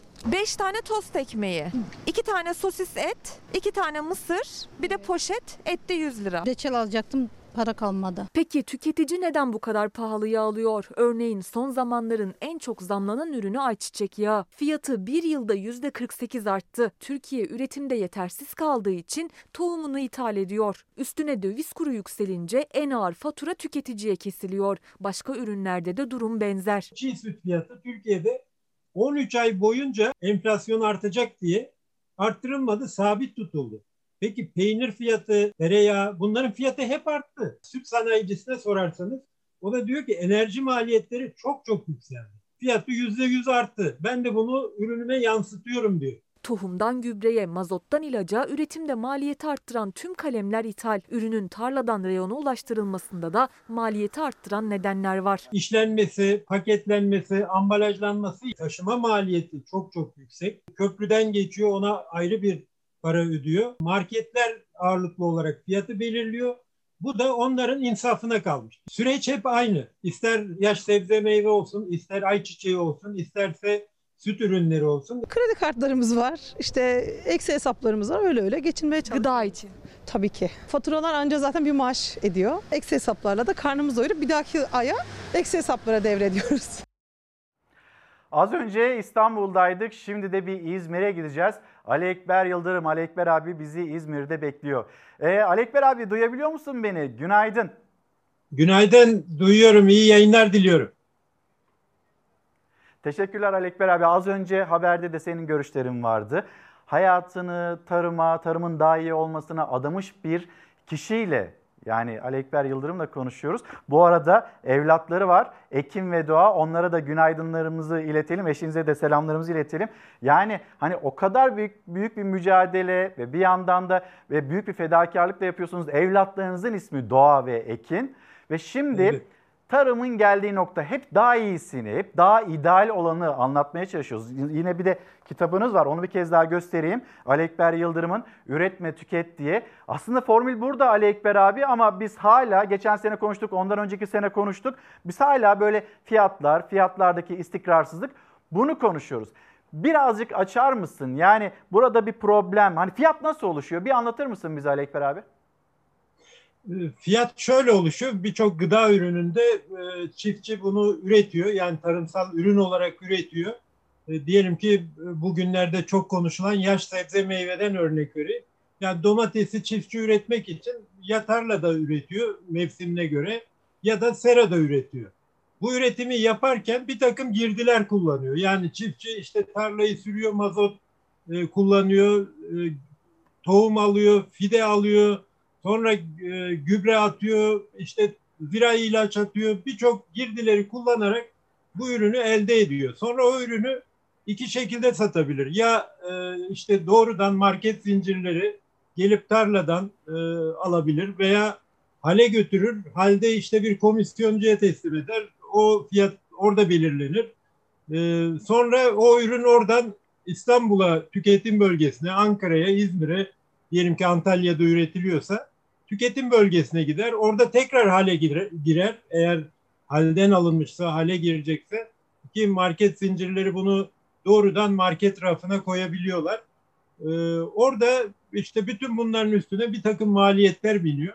Yani ben e, Sera'daki üretimde özellikle küçük üreticiler ekonomik gücü olmadığı için daha üretime başlamadan önce bir komisyoncuyla anlaşıyor.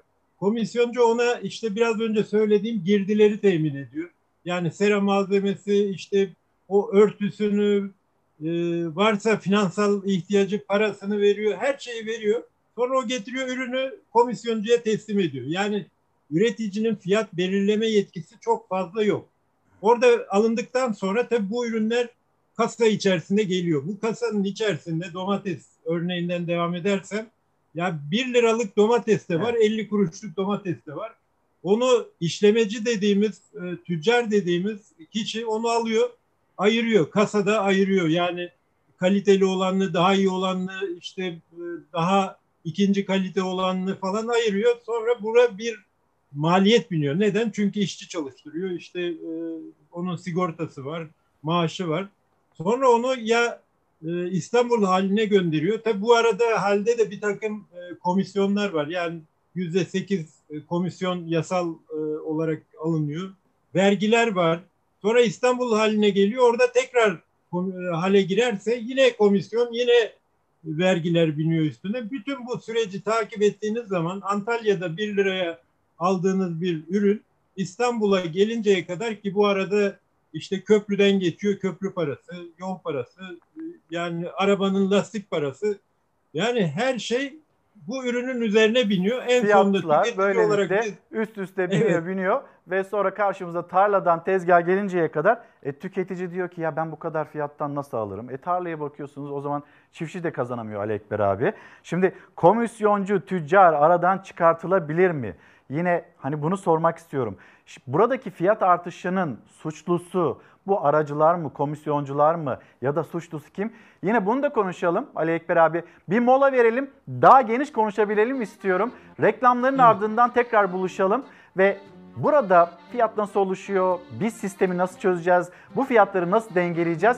Hep birlikte konuşalım. Sizin görüşleriniz varsa çiftçilerimiz özellikle, esnafımız hani biraz da böyle dikkatler esnafın üzerinde. Sanki esnaf inanılmaz bir şekilde fiyatları arttırıyormuş gibi bir tablo da var. Bunların hepsini birlikte konuşalım reklamlardan sonra. Günaydın, devam ediyoruz. Çalar Saat hafta sonunda başlığımız bekliyoruz. Konya'dan Muharrem Cankurt yazmış. Biraz böyle hani umutsuz cümleler kurmuş. Biz öyle olmasın istiyoruz. Diyor ki Muharrem Cankurt, İlker'cim bekliyoruz da boşa bekliyoruz. Neyi mi boşa bekliyoruz? Saymakla bitmez. 3600 ek gösterge vaat edildi ama unutuldu. Bunu boşa bekliyoruz. Fiyatların düşmesini boşa bekliyoruz. 65 yaş üstü vatandaşların seyahat özgürlüğüne kavuşmasını boşa bekliyoruz. Emekli maaşlarının artmasını boşa bekliyoruz. Enflasyonun düşmesini yine boşa bekliyoruz. Emeklilikte yaşa takılanlar var. Onlar problemlerinin çözülmesini istiyorlar, bekliyorlar. Bunu da boşa bekliyoruz. Şimdi böyle bir kanaat, böyle bir algı varken umutsuz olmamak lazım. Bu konularla ilgili adımların atılacağını, olumlu yönde adımların atılacağının beklentisinin içinde olmak herhalde böyle yüreklerimiz de rahatlatacaktır düşüncesindeyim. Muharrem Cankurt günaydın Konya'ya selamlar. Şimdi çiftçi, çiftçinin meselesi bu pahalılık. Buradan devam edeceğiz. Ali Ekber Yıldırım, Ali Ekber abiyle konuşacağız. Önce bir paylaşayım. Çiftçi neyi istiyor, neyi bekliyor? Tarım krediye borcum olduğu için gar- garajda değil de şu anda ben bu traktörü ormanda saklıyorum. Sadece ben değil ve Türkiye genel dünya kadar çiftçi aynı durumu yaşıyoruz. Evim satıldı. Traktörümle gitmesini istemiyorum. Çiftçi Mehmet Bayrak artık dayanamadı içini dökerken sakladığı traktörün yerini de gösterdi. Çünkü traktörü hacizli. O da çareyi saklamakta buldu. Traktörümü şu anda hep kaçırıyorum. Traktörün yakalaması var. Çiftçinin tepkisi bu kez Sakarya Güven köyünden yükseldi. Mehmet Bayrak kamu bankasından çektiği krediyi ödeyemedi. Önce evi elinden gitti. Mazot pahalı. Tohum pahalı. Bir şey kazanamıyoruz, bir şey yapamıyoruz. Evimiz satıldı gitti. Mehmet Bayrak Tarım Kredi Kooperatifine de borçluydu. Onu da ödeyemeyince sıra traktörüne geldi. Onu da kaybetmemek için sakladı. Sayın Tarım Bakanım şu an traktörüm burada yok. Onun sebebi de tarım krediden dolayı yakalanması var. Sadece Sakarya'dan da değil İzmir'den, Ardahan'dan, Sivas'tan, Samsun'dan da tepki verdi çiftçi. Maliyetlerimiz çok yüksek. İnanın bizim dayanılacak gücümüz kalmadı. Dört sefer Ankara'ya geldik. Bize sahip çıkmadınız. Bizim suçumuz üretmek mi? A'dan Z'ye kadar, mercimeğinden nohutuna kadar her şey ithal.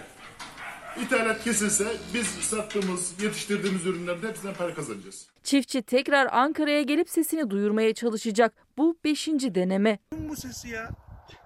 Yazık günah. Dört sefer Ankara'ya gittik. Hiçbir kimse devlet tarafından bizim yanımıza gelmedi. E, Sayın Cumhurbaşkanı faizlerden rahatsızsanız neden faizleri silmiyorsunuz? Aslında istekleri çok açık. Borçlarının silinmesini de istemiyorlar. Kamu bankaları ve tarım krediye borçlarımız ötelensin diyorlar. Faizlerini silin, yapılandırın, tekrar çiftçi olarak üretelim ve tekrardan biz borcumuzu ödeyelim. Çiftçi dayanacak gücümüz kalmadı diyor ve yavaş yavaş böyle topraktan vazgeçen e, çiftçimizle karşı karşıyayız. Ali Ekber abi şimdi fiyatlar, fiyatların düzenlenmesi, etiketlerle bir mücadele bunu görüyoruz. E, işte gıda komitesi kuruldu. E, ekonominin direksiyonundaki herkes oradaydı. Peki böyle emirle, kolluk güçleriyle fiyat istikrarı sağlanır mı? Ne dersin? Tabii ki ta- talimatla gıda fiyatları düşmez. Ee, sevgili İlker şu ara verdiğimiz 15 dakikada bile birçok çiftçi arayarak hocam işte gübreyi de dile getiren hocam elektriği, krediyi yani o kadar çok dertli ki çiftçi. Gerçekten e, biz hani bugün gıda fiyatlarını konuşuyoruz. Yani gıda komitesi toplandı. Yani medyada öyle bir hava esti ki sanki gıda komitesi yeni kurulmuş ilk kez toplanıyor gibi. Halbuki bu komite 2014 yılında kuruldu. Yani 2014 yılında kuruldu. Sonra birçok toplantı yapıldı. Bakın bu yapılan son toplantıdaki e, basın açıklamasına yani Hazine ve Maliye Bakanlığı'nın yaptığı basın açıklamasında şu söyleniyor. Deniliyor ki işte erken uyarı sistemi kurulacak. Ben size tarihi söyleyeyim. 21 Şubat 2017'de o zaman Başbakan Yardımcısı Mehmet Şimşek onun başkanlığındaki gıda komitesinde aynen şunlar söyleniyor. Toplantıda erken uyarı sistemiyle ilgili sinyaller alındı. Bunlar değerlendirildi ve e, ürün bazında bir takım önlemler alınacak. Yani biz daha önce erken uyarı sistemini kurmuşuz meğer. Sinyalleri de almışız bu sistemden. Ürün bazında değerlendirme yapıyoruz. Ama dün yani 4 yıl sonra tekrar toplantıda şu konuşuluyor. Yani erken uyarı sistemini kuralım. Türkiye bu şekilde zaten Yani hala biz ecek acak seviyesinde miyiz Ali Ekber abi? Yani evet şöyle biz genelde hani bir konu gündeme geliyor onu nasıl e, bir savunmaya geçiyoruz hemen. Şimdi bugüne kadar önerilen önerileri ben söyleyeyim yine e, tek tek. Yani mesela erken uyarı sistemi kurulacak. İşte gıda komitesi talimatla e, ürün fiyatlarını düşürelim. E, biliyorsun daha önceden tanzim satış mağazaları kuruldu. Onunla yine olmadı. Şimdi bugün gelen yeni haber işte PTT yağ, e, un, şeker, işte bakliyat ürünleri satacak. Yani PTT bu Ali dev abi onun market haberini okuyayım mı? zincirleriyle Hem e, seninle Efendim? paylaşayım hem de izleyicilerimizle paylaşayım. Bir gün gazetesinin manşetinde var. ba- başka gazetelerde de var. Yine Milli Gazete'den de okuyalım onu. Krize karşı AKP çözümü PTT ayçiçek yağı satacak. Posta, maske, yağ. Kriz buhrana dönüştü. Hayat pahalılığından salgına her alanda sorunlar kronikleşirken iktidarın tek politikası göstermelik önlemler. Bir gün gazetesinin manşeti.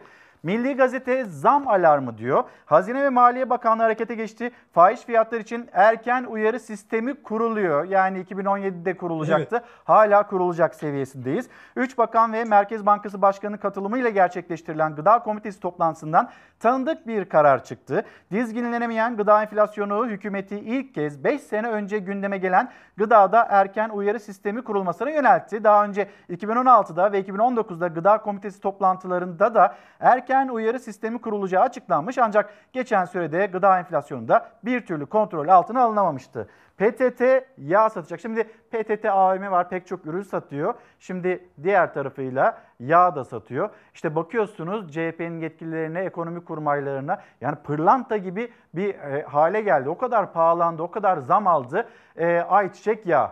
Devam edelim Alekber abi.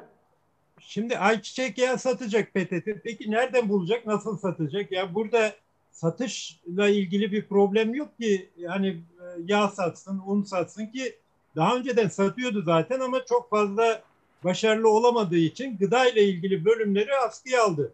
Yani daha önce nohut da sattı, işte mercimek de sattı. Birçok ürünü PTT satıyordu zaten. Özellikle bu koronavirüs döneminde bu ürünleri satıyordu. Yani biz sadece satış, sadece fiyat odaklı olarak bakarsak bu sorunu zaten çözemeyiz. Ayçiçeğindeki asıl sorunumuz bizim Türkiye'de üretilen ayçiçeği Türkiye'nin sadece yüzde 64 ihtiyacını karşılıyor. Yani biz yüzde 36'sını ithal etmek zorundayız. Ve şu anda Türkiye dünyada en çok ayçiçeği tohumu veya ayçiçeği ham yağ ithal eden ülke konumunda. Şimdi siz üretim yapmazsanız, ithalata bağımlı hale gelirseniz bu sene dünyada da üretim az olduğu için özellikle Ukrayna'da olsun, Bulgaristan'da olsun, diğer üretici ülkelerde üretim az olduğu için dünyada da ayçiçek yağı fiyatları son 6 yılın en yüksek seviyesine ulaştı. Dolayısıyla paranız olsa bile şu anda ürün bulamıyorsunuz. Yani Türkiye'nin sorunu e, işte elimizde yağ var da bu çok pahalı ya da ucuz bunu PTT'de satalım sorunu değil. Türkiye'nin sorunu üretimden başlayarak son noktaya kadar, satış noktasına kadar, tüketiciye kadar bu sürecin iyi yönetilmemesi. Yani tek başına üretimi arttırmak O zaman yetmiyor. bize Tek- burada o zaman Ali Ekber abi bir sistem Evet. problemi var. Ve bu sistem Kesinlikle. problemi nasıl çözümlenebilir ve yine çiftçiyi sürekli bir kıskacı alan paramız var ki şükür ithal edebiliyoruz mantığının ötesine nasıl geçeriz? Bize o sistemi anlatır mısın? Ne yapmak lazım?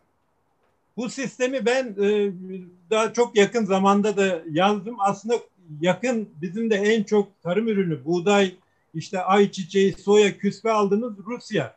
Rusya'ya e, biliyorsun daha önceden işte Avrupa Birliği, Amerika, gelişmiş ülkeler ambargo uyguladılar. Bu ambargo üzerine Rusya dedi ki ben kendi üretimimi kendime yeterli hale gelecek şekilde nasıl arttırırım diye 5 yıllık bir e, tarımsal üretim projesi gündeme getirdi ve çiftçiye destek verdi, üretimi arttırdı. Bugün Rusya dünyanın en büyük buğday ihracatçısı konumunda. Birçok üründe artık kendine yeterli olduğu gibi ciddi bir ihracatçı konumuna geldi. Yani Türkiye'de de yapılması gereken, yani Türkiye gibi bu kadar tarımsal potansiyeli yüksek, bu kadar e, zengin bir potansiyele sahip bir ülkenin yüksek gıda fiyatlarını konuşması bile gerçekten utanılacak bir şey. Yani Türkiye o kadar çok ürünümüz var ki bizim dünyada hani birinci olduğumuz, ikinci olduğumuz, üçüncü olduğumuz e, 50'den fazla ürünümüz var. Ama biz üretim ve üretimden başlayarak tüketime kadar olan süreci iyi yönetemediğimiz için, bu tarımsal zenginliğin farkında olamadığımız için, yani düşün Türkiye'de tarım sektörü hep ikinci, üçüncü, dördüncü sıraya öteleniyor. Yani tarım önemsenmiyor. Tarımdan bir zenginlik üretileceği kabul edilmiyor. Ancak bir sorun çıktığı zaman bunu nasıl çözeriz diye buna bakıyoruz. Halbuki Türkiye tarımda sorun yaşayan değil. Tam tersine Türkiye tarımdan ciddi zenginlik üretebilecek bir ülke konumunda. Ha bunu nasıl yaparsınız? Üretimden başlayarak, üretim planlaması hep söylüyoruz. Yani sen şunu ek, sen bunu ekme değil. Burada vereceğiniz tarımsal destekleri tarımsal üretim planlamasını değerlendirerek yani hangi ürüne daha çok ihtiyacınız varsa ona ona göre bir destek sağlayarak sonra üreticinin ürettiği bu ürünü en iyi şekilde değerlendirerek üreticinin para kazanabileceği bir sistemin olması gerekiyor. Bugün üretici hangi ürün daha pahalıysa, fiyatı daha yüksekse daha doğrusu ertesi sene onu ekiyor. İşte geçen sene soğan patateste biz neyi konuşuyorduk? Fiyatlar çok yükseldi. Hemen vergiler Pahalı sıfırlandı. ithalat başladı. Bu sene şu anda depoda soğan patates çürümeye terk edilmiş durumda. Neden? Çünkü üretim arttı. E şimdi önümüzdeki sene bu üreticilerin bir bölümü para kazanamadığı için soğan patates ekmeyecek. Biz yine e, yani buradan söylüyorum kayıtlara geçsin. Önümüzdeki sene tekrar soğan patates fiyatlarının çok yüksek olmasını tartışacağız. Buradaki sistemsizlik, buradaki Eğer bir plansız- sistem bulunmazsa ya da bu konuda bir Tabii düzenleme ki. yapılmazsa belki de hal yasası ile ilgili de problemler var galiba. Onu da mı düzeltmek lazım abi? yani hal yasası hani söylüyorum ya hep tek başına gıda komitesi, tek başına erken uyarı sistemi, tek başına hal yasası, tek başına tanzim satışlar bunların hiçbiri çözüm olmuyor. Biz böyle raftan bunları sırayla indirip bir konuşuyoruz sonra tekrar rafa kaldırıyoruz. Bunların hepsinin bir bütün içerisinde yani Türkiye'nin tarım politikasını, Türkiye'nin gıda politikasını ve Türkiye'nin dış ticaret politikasını. Bakın biraz önceki e, haberde bir üreticimiz söyledi. İthalat en büyük sorunlardan birisi ithalat. Yani Türkiye hangi fiyatın İthalata hangi ürünün bir fiyatı tarım politikası. Hani bundan vazgeçmemiz gerekiyor ya Ali Ekber abi. Evet. Evet. Şimdi hangi ürünün fiyatı ithal etmediğimiz ne kaldı? Yani ithal etmediğimiz e, ürünler fındık var. Türkiye'nin kendi ürünü olduğu için dünyada birinci kayısı var. incir var. Böyle sayabileceğimiz birkaç ürün var. Ama Türkiye'nin tam tersine hep söylüyorum daha fazla ihraç edebileceği, kendi ihtiyacını karşılayabileceği gibi. Yani şuna çok üzülüyorum ben. Mesela İstanbul'da ucuz ekmek kuyrukları oldu. Günlerce haber olarak e, Fox'ta da izledik, diğer kanallarda da hep izledik. İlker kardeşim bu şeydeki bu e, kuyruktaki insanların çoğu daha önce buğday üreten kendi e, ürettikleri buğdaydan ekmek yiyen insanlardı. İşte domatesi, patlıcanı, bilmem soğanı alamıyorum diyen insanlar hepsi üreticiydi. Biz yanlış tarım politikasıyla onları kente getirdik. Yoksulluk, yoksulluk diz boyu ve bu insanlar daha ucuza alabilir mi, alabilir miyim diye o sıralarda, o kuyruklarda bekliyorlar. Yani Türkiye'nin tekrar yüzünü Abi tarıma senin dönerek tespitin eğer bir köyde pazar kuruluyorsa köylü hani üreten değil tüketen pozisyonuna geçtiyse orada köyde ülkede tarımda çiftçilikte ciddi problem vardır. Hani senin tespitlerinden bir tanesi bu. Bir de ekim alanlarını galiba genişletmemiz gerekiyor. Ama biz ekim alanlarına ne bileyim müteahhite veriyoruz ya da bir takım tesisler kuruluyor. Ee, Alpa Ovası Ali Ekber abi çok kıymetli, çok verimli topraklar. Bununla ilgili bir haberimiz var. Paylaşalım öyle devam edelim lütfen. Tamam. Burası bizim birinci sınıf arazimiz. Bu kırmızı çizgi uğraşsın. Arpa, buğday, pancar, mısır, yonca, domatesli patates olsun. Yani burada bu arazide adam diksen adam yetişir kardeşim. İki kere mahsul yetişen bir arazi. Siz duman ediyorsunuz. Biz rayları yemeyeceğiz. Türkiye'de üretim her geçen gün azalırken ve Cumhurbaşkanı'nın masasında yüksek gıda fiyatları varken Eskişehir'in en değerli tarım arazisi Alpı Büyükovası'ndaki çiftçilerden yükseldi bu ses.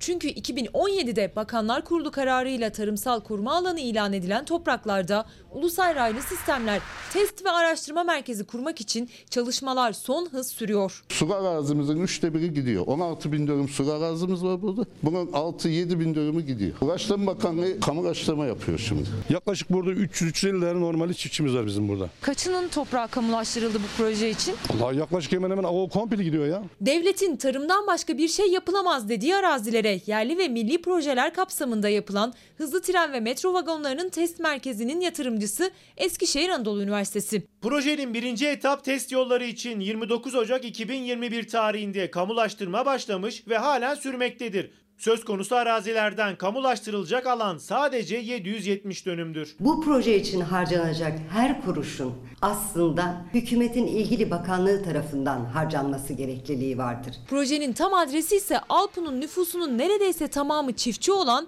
Bozan Mahallesi. Arpaya kaldırıyoruz. Mısırı ekiyor. Silajcık mısır yetişiyor. Bezelyenin altına kaldırıp şeker mısırı. İki tane ürün alınıyor buradan. Bu toprağı niye talan ediyorsun kardeşim ya? Çiftçi Eskişehir Anadolu Üniversitesi rektörünün kapısını çalmış. Ne ekse verim aldığı tarlalarına sulama kanalları ve elektrik altyapısı için devletin 20 milyona yakın yaptığı yatırımı anlatmış. Tarım İl Müdürlüğü'ne de gitmiş. Çivi bile çakılması yasak olan topraklara termik santral girişiminden sonra bu kez de ray test merkezi kurulacağını da bildirmiş. Herkes topu birbirinin üzerine atıyor. Tarım İl Müdürlüğü'ne gittik. Yazı gelecek diyor. Onlar diyor yapsınlar diyor. Biz diyor yıkarız diyor. Ya böyle bir saçmalık olur mu ya? En değerli arazimiz niye yapılıyor? Evet, Biz buna doğru. itiraz ediyoruz. Projeye değil. Arkamda karla kaplı topraklar Büyükova yani birinci dereceden tarım arazisi verimli topraklar. Bozanlı çiftçinin Uraysın projesinin taşınmasını istediği yerse hemen yolun karşısında birkaç kilometre ötedeki daha az verimli topraklar. Üçüncü sınıf tarım arazisi olan buradaki bölgenin seçilmesi. Masa başında herhalde bunlar programlandı. Alpu'da bir tarafta Uraysin projesiyle yapılaşmaya başlayan tarım arazileri, diğer tarafta Eskişehir Büyükşehir Belediyesi'nin dezavantajlı ve kadın çiftçiler için başlattığı hayvancılık projesi var. 240 koyun 10 koçumuz var. Ama burada doğan kuzular 170'i buldu. Kucağındaki bu kuzu 3 günlük hemen annesinin yanındakilerse daha 1 saat önce dünyaya geldiler ve Alpullu çiftçiye verilecekler. Ama Uraysın projesinden sonra nerede otlayıp büyüyecekler işte orası biraz meçhul. Uraysim'in yapıldığı yerleşkesinin içi ilçede ne kadar hayvan varsa burada otlardı. 2225 büyükbaş var. 37.500 de küçükbaş var. Bakın 6500 litre günlük sütümüz var. Borçsuz, işinde, gücünde çalışan kooperatifler. Örnek teşkil ediyoruz. Bundan ipini çekmen ya. Alekber abi şimdi 770 dönümlük bir arazi, işte bir kamulaştırma, termik santralden sonra hani çok kıymetli bir araziden söz ediyoruz. Şimdi 770 dönümle bir de Hollanda'nın toplam tarım alanı 1 milyon hektar. Biraz belki bunu da kıyaslayarak konuşmak gerekiyor. Alp Ovası ve yine Aydın'a da götüreceğiz sizleri. Aydın çiftçinin desteği ihtiyacı var. Hatta Ali Ekber abi bir Aydın haberini verelim. Öyle biraz daha evet. geniş geniş konuşalım. Aydın çiftçinin desteklenmesi, yem desteği onu da paylaşalım. Öyle devam edelim. Bir çuval olmuş 120-130 lira yemin çuvalı. Alamıyorlar. En azından bu da bir nebze olsa kendilerine bir destek oluyor. Yemler pahalı. Yemler bayağı pahalı. Allah razı olsun tabii. Destek olmaz, iyi olmaz mı? Çiftçinin, besicinin gücü yetmiyor artık girdi maliyetlerini karşılamaya. Destekler de geriden ödeniyor. Aydın Büyükşehir Belediyesi küçük üreticiye destek için az da olsa nefes alabilsinler diye yem dağıttı. Üretime ve üreticiye vereceğimiz destek çok önemli. Bu dönemde belediyeler çiftçi belediyesi gibi, üretici belediyesi gibi çalışmalı. Yemin çuvalı yaklaşık 120 lira. Besiciler için bu karşılayabilecekleri bir rakam değil. Çünkü hayvan sayısı arttıkça üreticinin çuval başına maliyeti de artıyor. Bir yerden sonra da gücü yetmiyor yem almaya üreticinin. Zaten tek maliyeti de mazot değil. Ekip biçiyorsa bir de mazotu gübresi ekleniyor o listeye. İlk defa alıyorum ben. Mazotumuz çok pahalı geliyor. İşin içinden çıkamıyoruz. Gübrenin torbası 120 lira, 125 lira olmuş. Aydın Büyükşehir Belediyesi 5 baş ve altında büyükbaşı olan ailelere yem hibe ederek onların kısa süreli de olsa rahat nefes almasını sağladı. Yem ve girdi fiyatlarının maliyetlerinin yüksek olduğu e, bu ülkenin zor şartlarında çiftçilerimizi desteklemeye devam edeceğiz. Ot sorunu çözülmeden hayvancılık meselesi, et sorunu çözülmez. Yine Ali Ekber Yıldırım'a ait bir tespit. Çiftçi destek istiyor, desteklenme istiyor. Bir İzmir modeli var. Şimdi o modelin e, benzerlerini işte Aydın'da ya da diğer illerde de gözlemliyoruz. Bir de teşvikler ne durumda Ali Ekber abi? 2020'nin teşvikleri acaba ödendi mi? Ödeniyor mu? Evet, öncelikle tabii Alp, Alpı Ovası ile ilgili şunu söyleyeyim. Gerçekten sanki hani Ankara'da böyle masa başında birileri oturmuş. Ya buradaki bu verimli tarım arazisini nasıl tarım dışına çıkarırız diye bir çaba içerisinde. Yani önce bir termik santral kurulmak istendi. Şimdi işte raylı sistemle ilgili bir çalışma var. Bu genelde Türkiye'nin genelinde var. Yani hükümet 300 ovayı koruma altına aldı. Yani burası sit alanı. Burada hiçbir şey yapılamaz. Sadece tarımsal üretim yapılacak dedi. Ama şimdi bakıyoruz bu ovalarda yapılaşmaya, bu ovalarda işte termik santral kurulmaya çalışıldı. Dolayısıyla Türkiye tarım arazilerini kaybettiği zaman asıl problemimiz bu olacak bizim. Bugün yanlış tarım politikalarıyla ciddi sıkıntılar yaşayabiliriz.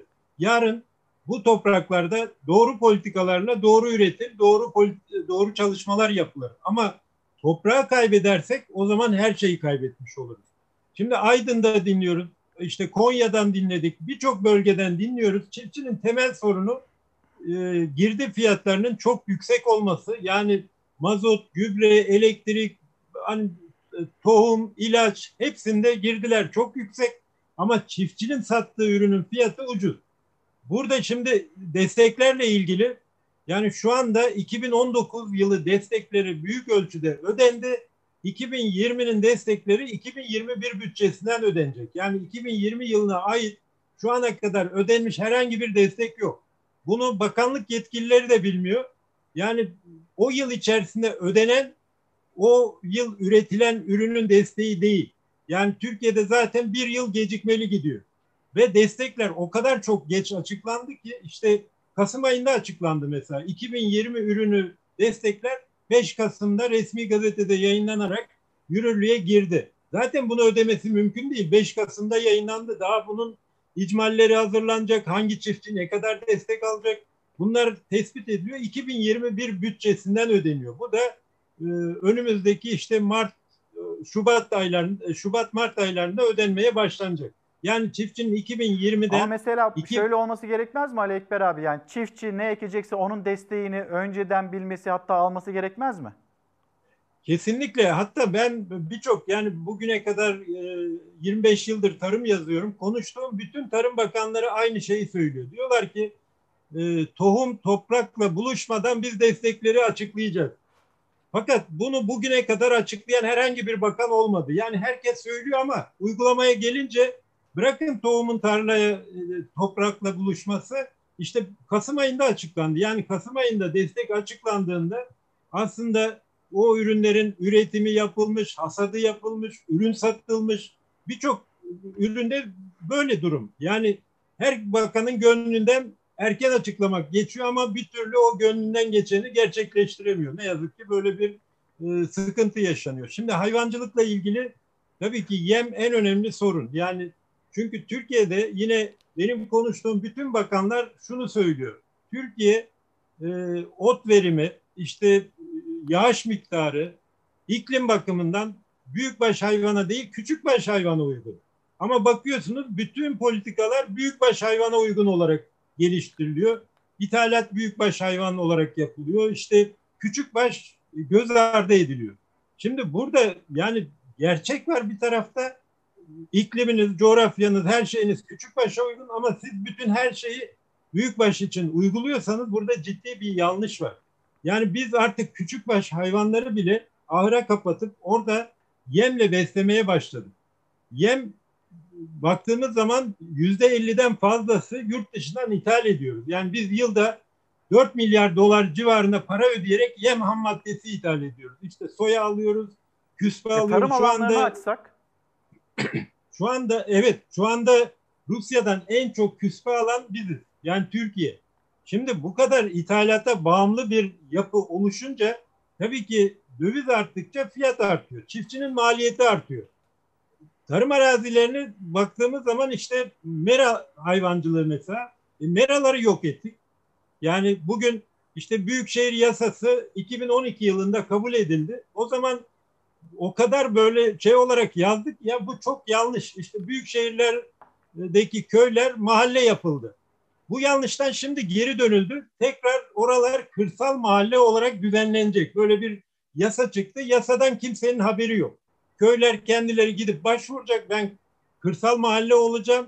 Ancak o şekilde tekrar eski statüsüne bir nevi dönmüş olacak. Ama bu arada ne oldu biliyor musunuz? Bütün köylerin ortak malları yani meraları, diğer e, işletmeleri varsa onlar hepsi ellerinden alındı.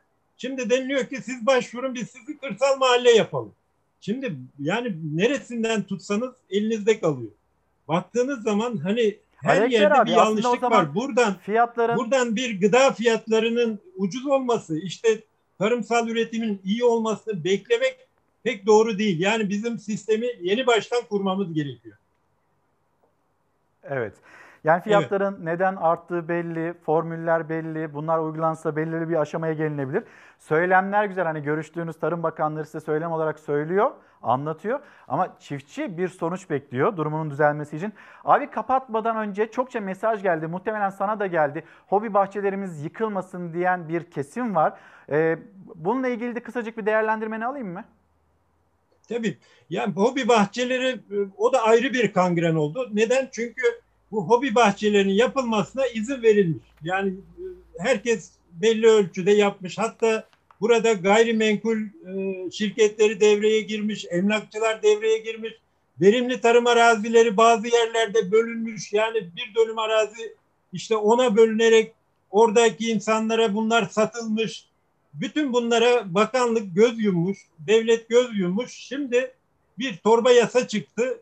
İşte torba yasayla tarım arazilerine kurulan e, hobi bahçeleri yıkılacak ve orası eski haline döndürülecek deniliyor. Ama bir şartı var. İmar barışından yararlananların bahçeleri yıkılmayacak. Şimdi düşünün yan yana iki tane bahçe var. Birisi e, verimli tarım arazisine kurulmuş ikisi de. Birisi imar barışından yararlanmış, diğeri, diğeri yararlanamamış. Başvurmamış. Birini yıktığınız zaman orayı zaten eski haline döndürmeniz mümkün değil. Yani yine Ankara'dan masa başından alınan bir kararla işte yıkalım bunları. Ama nerede bu bahçeler? Kimler yaptı? Hangisi yıkılınca tekrar tarım arazisine dönüşebilecek mi? Bunların hiçbiri araştırılmadan bunları yıkalım. Bu sefer ciddi bir mağduriyet oluşuyor. Yani buna Evet. bir sahaya inip sahada bir e, tespit yapılıp ona göre karar verilmesi gerekiyor. Bugüne kadar yapanları başka bunun bir ciddi- formül bulunması gerekiyor. Bunun ciddi tespitlere ihtiyacı var. Kesinlikle, kesinlikle. Ali Ekber abi çok teşekkür ederim. Biz herhalde bunu e, bir süre daha konuşacağız. E, sistem tam olarak oturmadığı takdirde. Çok teşekkür ediyorum. Yayınımıza Çalar Saat hafta sonuna katıldığınız için. Teşekkürler, iyi yayınlar diliyorum. Sağ olun. Teşekkürler Ali Ekber abi. Şimdi devam ediyoruz. Sizleri bir matematik müzesine götürelim. Matematik esasında çok sevilen bir ders değil ama buraya gelen öğrencilerin matematikle ilgisi, ilgili algısı değişiyor. Matematiği anlaşılır hale getirmek için Matematik Müzesi açıldı. Ankara Sincan Belediyesi'nin projesi olan Matematik Müzesi'nde Mimar Sinan'ın yapılarındaki sırlardan doğa bilimleri ve astroloji alanına yaptığı çalışmalarla tüm dünyaya ışık olan El Bruni'ye, matematik dehası Ali Kuşçu'nun hayatı ve çalışmalarına kadar pek çok konu hakkında çocuklar bilgi sahibi olabilecek. Matematik biliyorsunuz soyut bir bilim dalı. Ee, biz bunu daha somut hale getiriyoruz burada. Yani işte e, öğretim e, süresi boyunca öğrencilerimizin gördüğü matematik e, derslerini, formüllerini burada uygulamalı olarak görebiliyor öğrencilerimiz. Müzenin açılışı ilgi gördü. Çocuklar daha kolay anlayabilsin diye soyut dünyayı somut hale getiriyor müze. Uzaktan eğitim dönemi çocukları zorladı. Müze çocuklara matematiği sevdirmek ve önemini kavratmayı amaçlıyor. Çocuklar burada hem matematiği sevecekler, hem dokunacaklar, hem öğrenecekler. Bu şekilde çocuklara matematiği sevdirmeyi amaçlıyoruz. Pandemi nedeniyle randevu sistemiyle ziyaretçi kabul edilecek. Ziyaretçilerden maske, mesafe ve hijyen kurallarına uyulması istenecek. Şubat e, ara tatilinde hem velilerimizi hem öğrencilerimizi pandemi kurallarına uyarak ziyaretlere gelmelerini bekliyoruz. Ali Ekber Yıldırım'a katılıyorum diyor. Hani bizim balık profesörümüz Süreyya Yüzmez, Süreyya abi aynı planlamanın denizlerimiz için de yapılması gerekliliğini hatırlatıyor. Bir haber daha gazete pencereden tek mahalle bakışıyla Türkiye'yi ikinci yüzyıla hazırlamak istiyoruz. Kim bunu söyleyen? İkinci Yüzyıl Derneği Sözcüsü Melih Mor Sümbül derneğin amaçlarını anlatıyor. Hemen bir kulak verelim. Güçlü bir Türkiye için yola çıktık. Sayın Kemal Kılıçdaroğlu'nun ikinci yüzyıl beyannamesi bizler için ilham kaynağı oldu. Sayın Metin Işık'ın başkanlığında kurulan derneğimiz bu yönde tüm inançlara saygılı, demokrat, sosyal adaletçi, cumhuriyetçi, Atatürk ilkelerine bağlı, laiklik ilkesini savunan bir yapı ile Türkiye Cumhuriyeti Devleti'nin nice yüzyıllara ve tarihe de iz bırakarak kavuşması için sorumluluk duygusuyla katkı sunmak için yola çıktı. İkinci Yüzyıl Derneği olarak geride bırakmaya hazırlandığımız yüzyılın sorunları ışığında Cumhuriyet'in yeni yüzyılındaki hedeflerinin halk nezdinde konuşulur ve tartışılır olması için inisiyatif üstleneceğiz. Ve şimdi Bartın'dayız. Çarpıcı bir görüntü.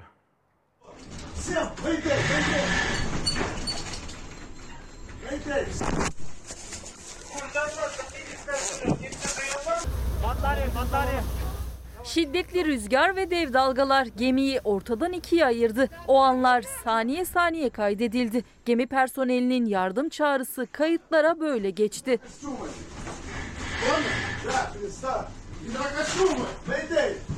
Tarih 17 Ocak 2021. Bartın İnkumu sahili açıkları. Sahil güvenlik ekipleri bir gemiden yardım çağrısı aldı. Şiddetli fırtınada Gürcistan'dan Bulgaristan'a giden Palau bandırallı bir kuru yük gemisi batmak üzereydi. Kısa süre içinde sahilden işte böyle görüntülendi gemi. Önce ikiye ayrıldı, ardından sulara gömüldü. Kurtarma ekipleri 12 kişi olduğu öğrenilen mürettebatı kurtarmak için harekete geçti. Ama hava şartları o kadar kötüydü ki Türk Silahlı Kuvvetleri'ne ait bir fırkateyn de kurtarma çalışmalarına katıldı. Gemideki 12 personelden 6 kişi film gibi bir operasyonla kurtarıldı. Hemen tedavi altına alındı. Kısa süre sonra da 3 kişinin cansız bedenleri bulundu. 3 kişiyi kurtarma çalışmaları ise hala devam ediyor. Kısacık bir görüntüyü paylaşalım sizlerle. 9 yaşındaki Hira e, Anıtkabir'i görmek istiyor. Hayali oydu. Ama işte maddi imkansızlıklar nedeniyle Hira e, gelemedi Ankara'ya. Babası onu getiremedi Ankara'ya. Ama işte görüyorsunuz hemen yanında e, askerlerimiz orada, komutanlarımız orada. Hira'yı ziyaret ettiler. Babasını tebrik ettiler. Hira'nın elinde Türk bayrağı ve hani kim getirecek? İçişleri Bakanlığı mı getirecek? Ankara Büyükşehir Belediye Başkanlığı mı getirecek derken Milli Savunma Bakanlığı Hira'yı Ankara'ya getirecek. O hayalini gerçekleştirecek. Belki Hira ile birlikte orada başka çocuklarımız vardır. Onlar da gelmek isterler. Bir organizasyon yapıldığının bilgisini Milli Savunma Bakanlığı'ndan aldık. Önümüzdeki hafta içinde Hira Ankara'ya gelecek. İşte burası da babasının Hira için hani o hayalini, o özlemini giderebilmek için yapmış olduğu Anıtkabir Aslanlı Yol. Aslanlı Yol'da e, yine e, komutanımız, komutanımızla birlikte yavaş yavaş yürüyorlar. Tekrar söyleyelim. Önümüzdeki hafta içinde Hira, babası, ailesi onlar Ankara'da olacak. Bizler de kendilerini Hira'yı bekliyoruz. Başka çocuklarımız varsa onların da getirilmesini istiyoruz. Şimdi bir mola verelim. Dönüşte buluşalım. Bir kez daha günaydın. Çalar Saat hafta sonuna nokta koyma vakti geldi. Yarın bir mani keder olmazsa saatler 8.30'u gösterdiğinde Türkiye'nin, dünyanın, sizin, bizim gündemimizle bir kez daha karşınızda olacağız. Kapatmadan kitaplarımız var onları da göstereyim. Orhan Kural'a armağan korona günlerinde gezgin olmak ve yine editörlüğünü Timur Özkan yapmış. Epey Murat Çelik'in yazıp bizimle paylaşmış olduğu bir kitap. İskender Pala kitabı Kervan. Küpeş'te Fatma Gürsoy bir şiir kitabı. Onu da göstereyim. Bir de baba memleketi Elazığ ağından gelen bir dergi. Düşün ve Sanat Dergisi Eylül, Ekim, Kasım ve Aralık aylarına dair bizim de fotoğrafımız var ve bizlere de e, ağın olarak sağlık ve mutluluklar dilemişler. Bizler de aynı şekilde selamlarımızı gönderelim. Sağlık gönderelim, mutluluk gönderelim kendilerine. Kapatırken her zamanki gibi teşekkürümüz sizlere efendim. Bizi izlediğiniz için teşekkür ederiz. Yarın sabah görüşürüz. Hoşçakalın.